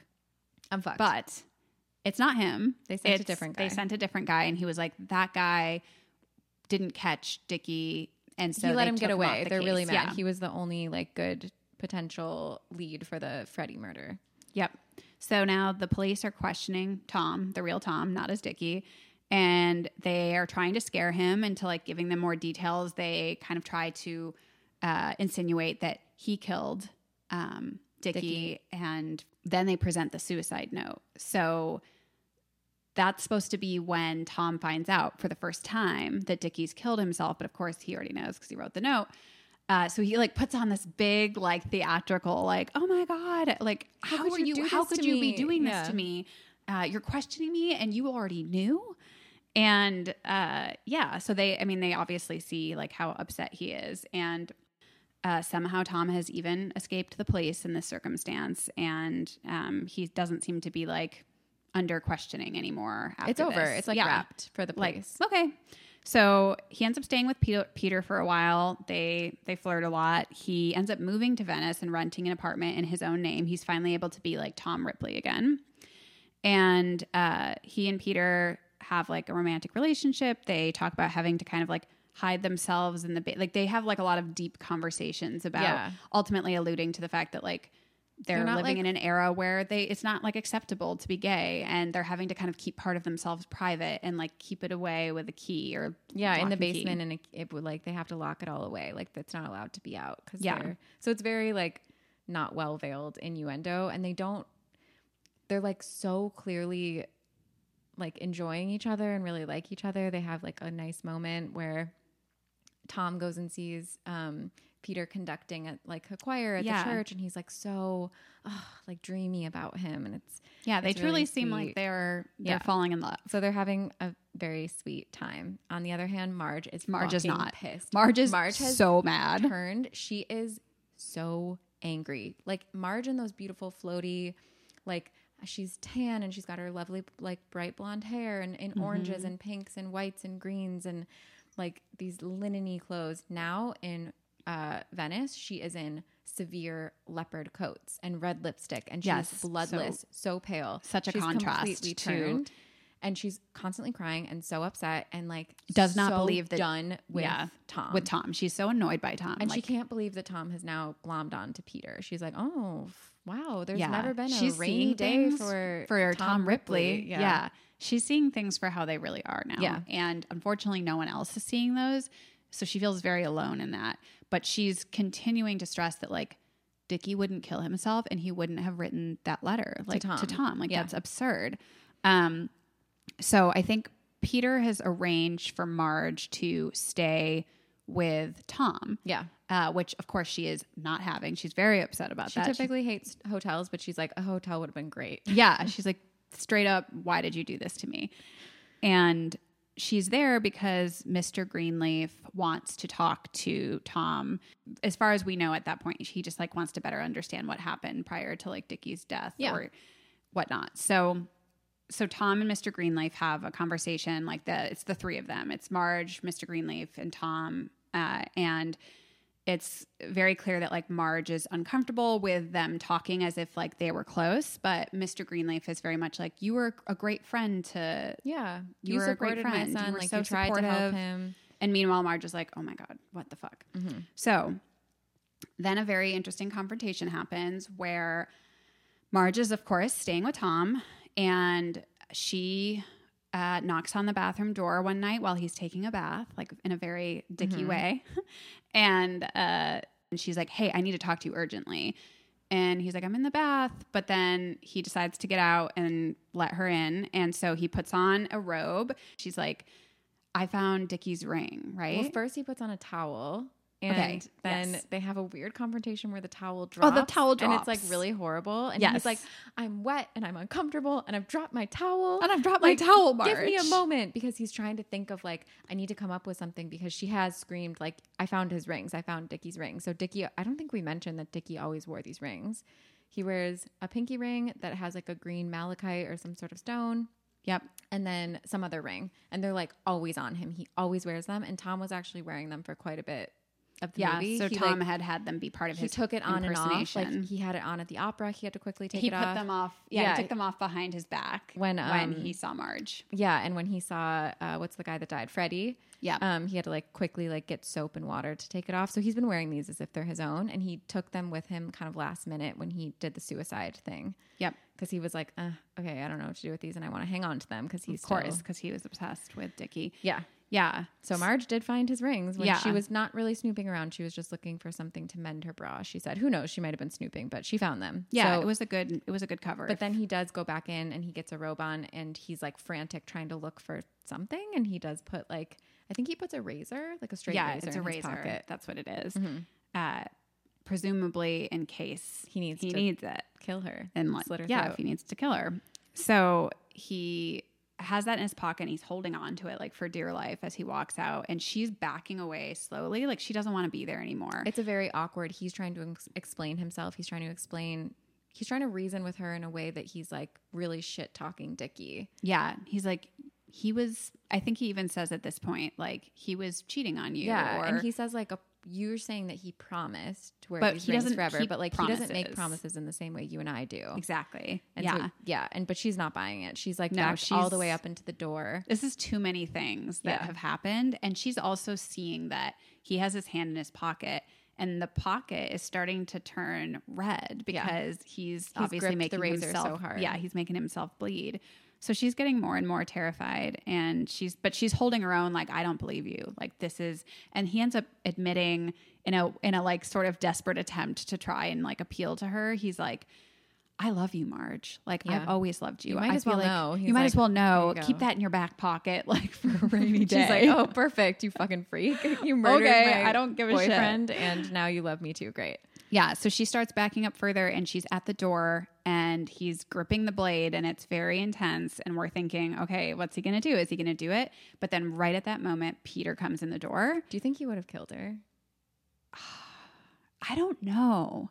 He loved, he did really love Marge. I Like, think I, he would have killed her. you think so? He is so berserker when he gets backed into a corner. Like, Yeah, I that's mean, we're true. saying Dickie reacts when he's confronted. Like, Tom just can't. And did, I think he noticed that she saw the, He the did. razor, right? You're Yeah. right. He was gonna kill her. Yeah. And she couldn't get out of the door. Like, yeah, because she like reached back. the- yeah. And she was like, But it was sobbing. locked, Yeah. and it was- so Peter yeah. came in. I mean, so he who knows? literally saved her. honestly, who knows? But then Peter's like, stick to straight razor or stick to like guard razors or growing a beard. Yeah, he's- because somehow Tom still played this whole thing off as Mm-hmm. He's just like, sort of like "She's Marge crazy. Oh is. my God." You have to help her. She is and just Peter's like beside "Please herself. Don't be mad at her. Like she needs someone to blame, and you're that person to blame for her, which is like. Unfortunately, this is all really working out for Tom. I know. Like, there's a good reason. Oh, we didn't also say that, of course, the dad is there because he's hired a PI. and yes, so, that's PI is the there. actual. Yeah. that's the reason that Dad's there, right? Yeah. Is that he's hired a PI. Um, so Tom's still in the clear so far as we know, but Marge has like rushed to the PI to try to get to him first because they were supposed to all go to the PI together. Yeah. um, to kind of figure out like exactly what happened. And she gets to the PI first and she's talking with the PI and Mr. Greenleaf, and she's clearly just told them her theories about like how Tom actually killed Dickie. And then Tom arrives. He's obviously nervous, and it kind of is very difficult to discern whether or not Mr. Greenleaf like believes or doesn't Yeah. believe that Totally. potentially Tom could have done it. And the PI is like also playing very like, you know, poker face. You can't really tell. Um, but there is this line where Mr. Greenleaf says to um, Marge, look, there's female intuition and then there's the facts. And Shut up. God, it's horrible. It's like the theme of this entire like murder in this movie is around how like the one person who knows is the woman and like can't be trusted because it's all just like intuition and not facts because she is the one who would be able to really confront him and like show that he's, you know, the Yeah. evil murderer that he is, but doesn't work out. So uh, he's like, hey, I need to. Mr. Greenleaf is like, Mr. Greenfield, well, Leaf. He's like, I'm going to let Tom talk to the PI, like, Marge, let's go out and about and like Let's go have a walk. get you an ice cream cone or something because so condescending. Yeah, 'Cause exactly. You're just a woman who's crazy. you're a woman and you just have some like weird intuition that's not real. So this is there's like this tense moment on the balcony where the PI just kind of cuts straight to the chase with Tom and we're thinking like okay maybe he knows like what's going on but actually what he says is that he there's like so much unsavory details about Dickie's past including a time where he was super violent in college at Princeton and he apparently almost killed someone um but didn't luckily but Yeah. still he was very violent uh, and he even suggests like hey who knows like he knocked up that girl in italy and he might have killed her too and made it look like a drowning um, and it's all working out in tom's favor because he's Yeah. basically saying like dickie probably did do this but then he also says i looked up a tom ripley at princeton and the only one was a tom ripley working in the music department as like a, A janitor- piano tuner. a piano tuner. So are we supposed to assume that Tom Ripley was there? Yeah, I At Prince? think he Okay, so was. that was him. He just like wasn't. he was a piano tuner. Yeah. And then he just happened to put on the blazer when his yeah, at the beginning Mm-hmm. of the movie. Well, because he probably wanted to be close to Princeton. Like, Mm-hmm. I mean, I think we're also to believe maybe he's like done shit like this before because Yeah, he's yeah. a bit practiced at taking on new identities. Yeah. He is very practiced and as he said from the beginning, his talent is forging and Mm-hmm. How do you get good impersonating. at that? Because you do it. Yeah. Yeah. So the PI says as long as Ripley doesn't share his findings with the police um, and doesn't talk at all about Dickie's past because he assumes he knows everything, um, he will wire transfer a significant portion of Dickie's trust fund to him and he's going to make the whole thing go away. Yeah. No so that's what problem for happens Tom. It's great. Works out perfect. which is insane. And so they are all set to leave um, Marge, the PI, and Mr. Greenleaf. And uh, Tom is apparently getting away with this scot free. And Marge is so fucking mad. So she is so mad. This is when I think she actually says the line about, like, Tom Ripley's never had a rainy day. Yeah, and then this she is just it. like completely goes berserk at him. And she's like, I know you did it. And she's like crying. And she does such an amazing job of this like Yeah. pent up anger and sadness. And she just starts like slapping and hitting him. And then she has to be like forcibly removed by Mr. Greenleaf and um, PI. and the PI who like pull her away. And that's the last that we see of Marge. Yeah, she tried. She tried really hard. So, getting to the end of this movie, Ripley and Peter are now in this just completely free romantic relationship, apparently nothing to worry about. They go on this cruise together, which is beautiful. They're Yeah. like looking out at the water together. Um, and Peter says that he's going to go in, and Ripley's like, I'm going to stay up here and just watch the sunset. And just as Peter leaves, conveniently, we then hear a lovely voice say, Dickie, and it's Meredith, which how the hell does she not know Dickie's dead? Well, because he's like assumed dead Oh, he's assumed dead. That's right. from the So- suicide note. Yeah. But then she, Because there's also rumors that maybe he's not, and he's Yeah, assumed okay, he's that's assumed fair. Tom's identity and is traveling around oh as my him, gosh. Yes, yes, yes. which is actually the opposite. So yeah, yeah. So it's Meredith. it's fucking Meredith. He's like, fuck. I'm like okay. annoyed with Meredith. By I'm, this I'm point. annoyed with Meredith. I'm like, go away. Which is so stupid because obviously, I mean, we're starting to side with Tom, but we're like, come on. he but it's almost- because she doesn't do anything good. I Like, All know. she does is just like, well, because she's also kind of like someone who wants to know people. Like she's like, oh, I've only talked to uh, what him a few times, but I I certainly know him. right. Like, she's I a- know. she's- it's almost like she she's was like, like not s- popular. edgy- and she- exactly. but she was rich. She's And so not quite she- as popular as like Dickie and like, oh, I certainly know them, but she's kind of always around like a in society. So Yeah, and then she also mentions like, "Oh, are you with Peter? Or I saw Mm-hmm. Peter on board, and I know of him." so Well, she's because remember, connecting. Peter knew, yeah. So she, ugh, yes, It's because over. It's Peter she ruined. saw at the cafe. Like, it's there's completely nothing. ruined. It's fucked. So- it's just fucked. She's like telling Ripley that she. This is awful. Like I'm so upset. I know. She tells Ripley like, "I've thought about you nonstop." He's like, "Can we talk later?" Like, I've also thought about you. But I've Really? got to go because my K lover is actually no. I- He's like, yeah. "Fuck, what am I going to do?" So he kisses her Mm-hmm. to like Kind Really just, like- try and just pacify oh, her. Okay, this is happening now. because she she seems like she's not gonna just completely be fine She's with him not. being like this isn't a good time oh, and her aunt and stuff is there too. Like and they're the- like "Hmm." hi and Yeah. they're waving down but then the, the that family is kind of like, hmm, what's going on? Because they all know the rumors. Everyone, Dicky's Everyone like knows. a wanted man, right Like, and she also comments on the fact that like i didn't recognize you right away in these clothes because he's back to being like oh tom yeah, right He says like, oh well, well the- this is I'm my this is a disguise." sponsored trip, so because the police are hiding me out, so I have to wear this. He's like spinning the lies really quick, and she's eating him up. Which, Yep. sorry, you're an idiot, but yeah she just completely continues to buy it She and would then be so he annoyed if seals they it had with an Facebook. actual kiss like Yeah. he seals the deal with a kiss If only she could just look him up and be like, oh. I know she could just like Instagram Yeah. search him, but no. "Oh, Anyway. So I this whole time was like, oh my gosh, Peter's gonna Peter's gonna come up and see, right? Like, Mm-hmm. where is he? Where is he? Like, just expecting it. But as far as we can tell, like, Tom's gotten away with it. Tom's kinda, gotten away maybe. with it Who knows again. what he's going to do next? so then Tom, sweet little Tom, goes down into like the cabin area, into the room where Peter is. I think like. He's Painting reading music. or okay, he's reading music. I don't know why he's painting. he's doing something He's sensitive laying on and the artistic. bed reading literal music notes. Yep. And he seems fine. And Tom comes in and he's like, Hey, so that sunset was beautiful, but let's stay in here for the rest of the fucking Let's- trip. Yeah, you're right. So that's his original plan. He's like, we are not leaving this room. Yeah. He has no plans other th- at that point than to just hide out Yep. and Mm-hmm. just like have constant sex apparently with Peter in the room and like read music notes. sounds good. And then they'll never have to run into to Fucking Meredith. to fucking Meredith again. And I guess he's hoping that like Meredith will just forget him and like whatever. So that would have worked out, except Peter's like, So I guess you kissed Meredith. And Tom's like, What? And he's like, I saw you. I went up there to like say something to you or get you, and I saw you kissing Meredith. So, like, what was that about? But Peter's not like upset enough about not it. that He's kind mad. of nonchalant. Like, yeah. Well, because I mean, I think he also was probably like, maybe you did have like a thing with her or something because like Yeah. you're closeted. So like, Yeah. So like it's and I'm sure There's- at that point it was kind of like it would make sense if you were occasionally Like, sli- she's your beard or pretend something. sleeping with women. and- Yeah. yeah. Uh so then Tom realizes, like, fuck, okay, He's there's taking off his scarf. He's yeah, taking he off- starts s- taking off his scarf, and you're like, no, not sweet Peter. No, no, you no. wouldn't. You you're not couldn't- taking off. You're just. c- You're just. You're hot. just hot. You just yeah, have to take off You're your just scarf gonna take off your because you're in the scarf. room. You're Yep. not gonna do that, are you?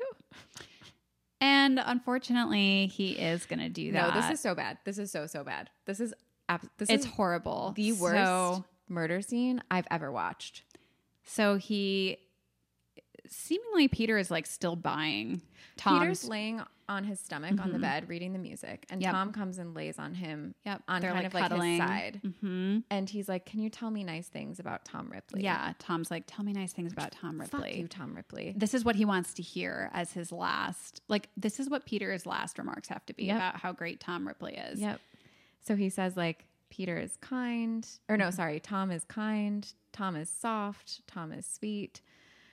Tom is lovely. Like Tom All is these- talented. exactly Tom is a mystery. Tom has nightmares. That's a bad thing. Tom Yeah. has someone who loves him. That's a good thing. hmm But then he says, Tom is crushing me. yeah and at this point we're actually switched We're not seeing things. We're we're not, not, actually seeing what's we're not happening seeing Tom and we're Peter at on the bed. beginning of the movie again Yep. well it's the end of the movie but it's It's the tom mirror. in the mirror with the rotating of the camera and the different sides of his face and but it's, like, we're in the room. Like it's like but we hear it we all we hear it going on and it's like he's replaying it in his head yes. and we hear Peter him say, say, Peter, "Tom is Tom's crushing me. Oh my Tom God, is Tom's crushing me. Tom. Tom, Tom, you're crushing me. And he starts to like clearly And get suffocated. Tom is sobbing. He's Mhm. like, I, I'm sorry. Like he because says, Tom is like he loves he him. Says Peter. He like is sobbing, and it is it's awful. it's and that is awful. yeah, And that's the end of the movie. So that is the fucking worst. He just strangled him with his scarf while he was making him say nice things about him until he had to say, I "Tom know. is crushing me." That's like one of the worst deaths ever. I thought that was the like that has stuck with me. I've thought about that like s- random times. Like it'll just pop into my head when I'm driving, and I'm like, oh my god, oh my So sad. god! For some reason, I feel like I blocked it out. Like Well, I, I didn't quite understand. remember what It's- happened at the end, and I was like, no, no, no, no, no. Oh my gosh! And also, what's I was his plan? what is his plan? What is he gonna do? I He's mean- a wanted man. he is a wanted man, but yeah, I because don't know. they think that he killed. he- what is he gonna do? They think he killed Freddie, the police, and then killed himself. He wrote a suicide letter where he basically admitted to everything and then said he was Right. gonna go kill himself. he has So- no money. he now has to go and kill. He has to go kill Meredith. Meredith. And her whole family? shit! She said, and go. it's a lot of people. He's going to throw them all off the ship. Oh no! he just can't I don't keep know. getting away with this. There's got to be a manifest of who's Well, on the boat. what happens in the next book? And then the police, oh, you're right. I don't know. He eventually gets married to a woman. So is it Meredith? I oh don't- my gosh, that would be No, he insane. can't. He can't. He can't because he has to be Tom Ripley. I don't know. It's just such a sad ending It's because so sad. you get no gratification as I the viewer. don't. I know we were saying maybe like another movie. I can't do this again. I am. I'm sweating thinking about that. Just the, lying is so stressful. Like I Yeah. cannot. I can't believe how I much he hate- keeps up with. I hate movies, or I I, I know. don't hate them. Yeah, but- but they're so where stressful. you have to experience Yes. like someone catching up with Same, their same, same, lives, same. it makes me it drives me insane. Oh my god, me too. And we've And I seen just a lot wanna of skip movies to the like that, end. like um, Unfaithful with like Richard Gere, like yes. that. Ah. Ugh. Oh God. It just gives me so much anxiety, and I feel like the guilt of the person, Same. and I just want it to and stop. like stop it. Like why are why do you continue doing this? yeah, So- like just give yourself up. Like give us some sort Yeah. of ending here. That, but this just does not give you any gratification. Like No. it's there's none. It's you, so you sad. see this awful and hear this awful death. He has to kill his lover. and he'll just continue while he's telling saying amazing things about him and then the only way he could get out of this still would be like to literally kill everyone on the boat Yep. He's he might he might take it. It might be the Titanic is the next movie. oh my god oh my god the next movie's the titanic i mean he doesn't look that different than leo in that No, he movie if you think doesn't. about it so so that's the movie that's the movie. I'll quickly take us through the movie trivia. I know this was a long one. Thank you for taking us through it all. Thank and it you was for your also help. a complicated one. Yeah, we did try to like we tried to do this high level and it's tough. So yeah we realized that the details are also so important because they give know. like little I was trying not clues. to be annoying, so hopefully I wasn't in no filling you were things in. you were helpful Okay, well, here's some quick trivia. So we know about the uh, Patricia Highsmith that these were her books. Um, Ripley Underwater being the last book, I'm like, what did he die? Like, I wonder. the Ripley last book Underwater, was yeah. Now I published wanna, in- like- I kind of want to read them. Yeah. Going to Italy, maybe I will. Um, although I don't want to be depressed. So Matt Damon sang the song "My Funny Valentine" in the movie. He also learned to play the piano for the movie, so that is not actually him. Like he's doing the keys all correctly and everything. Yeah.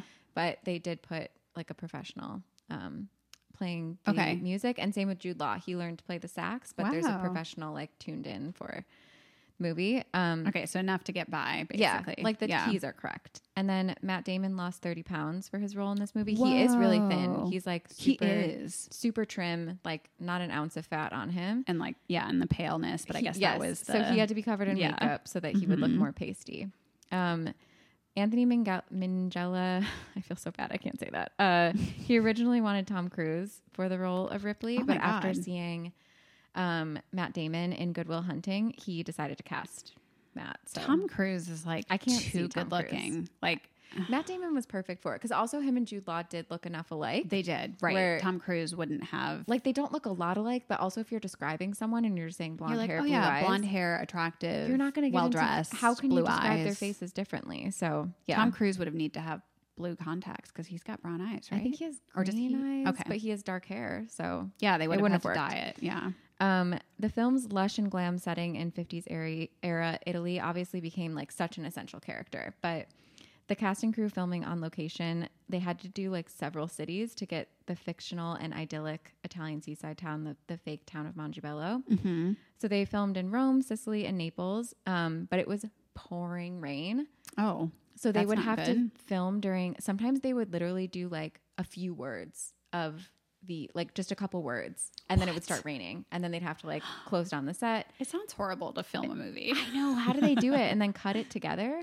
There were actually a couple parts in this movie where the sound sounded off, and I was like, oh, I wonder if they had to do that. Like they just Yeah. couldn't. The sound wasn't quite right. Like he didn't hit the right inflection points or whatever, but they just had to like do it over. So, and they also had to like drive so much too. So the shoot was super complicated geographically as well for how far the towns were apart. Yeah, it's actually interesting. Like, I feel like I always assume that Italy is like really relatively drivable within like a day or something like that, but it's huge. Like, Like, yeah, we're doing a lot of driving. So hopefully we can get to, yeah, to you'll and from, really but understand still. the orientation after that. We'll see. Um, and then my favorite fun fact is after viewing this film, Tommy was how do you say that again? Wiseau? Uh, You know the guy from The Room? oh yeah, um, Tom Tommy Wiseau. I, thought it- Wiseau. I think it's like Wiseau. I've heard him pronounce it both ways. Yeah. Um, he was so emotionally moved that he vowed to make a film just as, if not more compelling. And that film was The Room. that came out oh in my! 2003. I didn't realize that that was his inspiration. Yes. And That's apparently insane. he misheard Matt Damon's name as Mark. And so he Oh, named the Mark. but who knows if that part's true? That seems too too ridiculous. I used to see him driving that black uh like Escalade or something where he had like the room the room movie website. you on did. The, oh my god! On the way home from work all the time. On the I way was back never from- with you. I know. Wha- How? We just saw Tignataro. Oh yeah, we saw Tignataro. Uh, that oh my was gosh, fun. I didn't know this. Yes, I would like be at a light and just be like, "What?" Like I have pictures of it. Wow. Oh my God, I cannot believe Tommy was still Wiseau. Yeah, it's promoting like, it. or I Wiseau, think it's yeah. Wiseau. Yeah. yeah. So favorite fact. Um, Okay. And then this got an eighty-four percent on Rotten Tomatoes, so not too bad. No, yeah, that's. I mean, it's a certified fresh rating. Yeah, for a thriller, it's it's not bad. One of our top Yeah. Rotten Tomatoes ratings. So So that's it. So thank you for listening. And don't forget to like, subscribe, leave us a review. Uh, only if you like us, though. only if you like us, and follow us on Instagram at Thrilled Pod. We have Yes. a great Instagram. we do, and we will be always dropping hints about our upcoming episodes. Yeah. in case you We're going wanna to take a follow little summer along. break, but we'll be back for the fall, which is perfect thriller season. Yes, so definitely chime in if there's anything you would love to see us cover in Yeah, let us season know. two.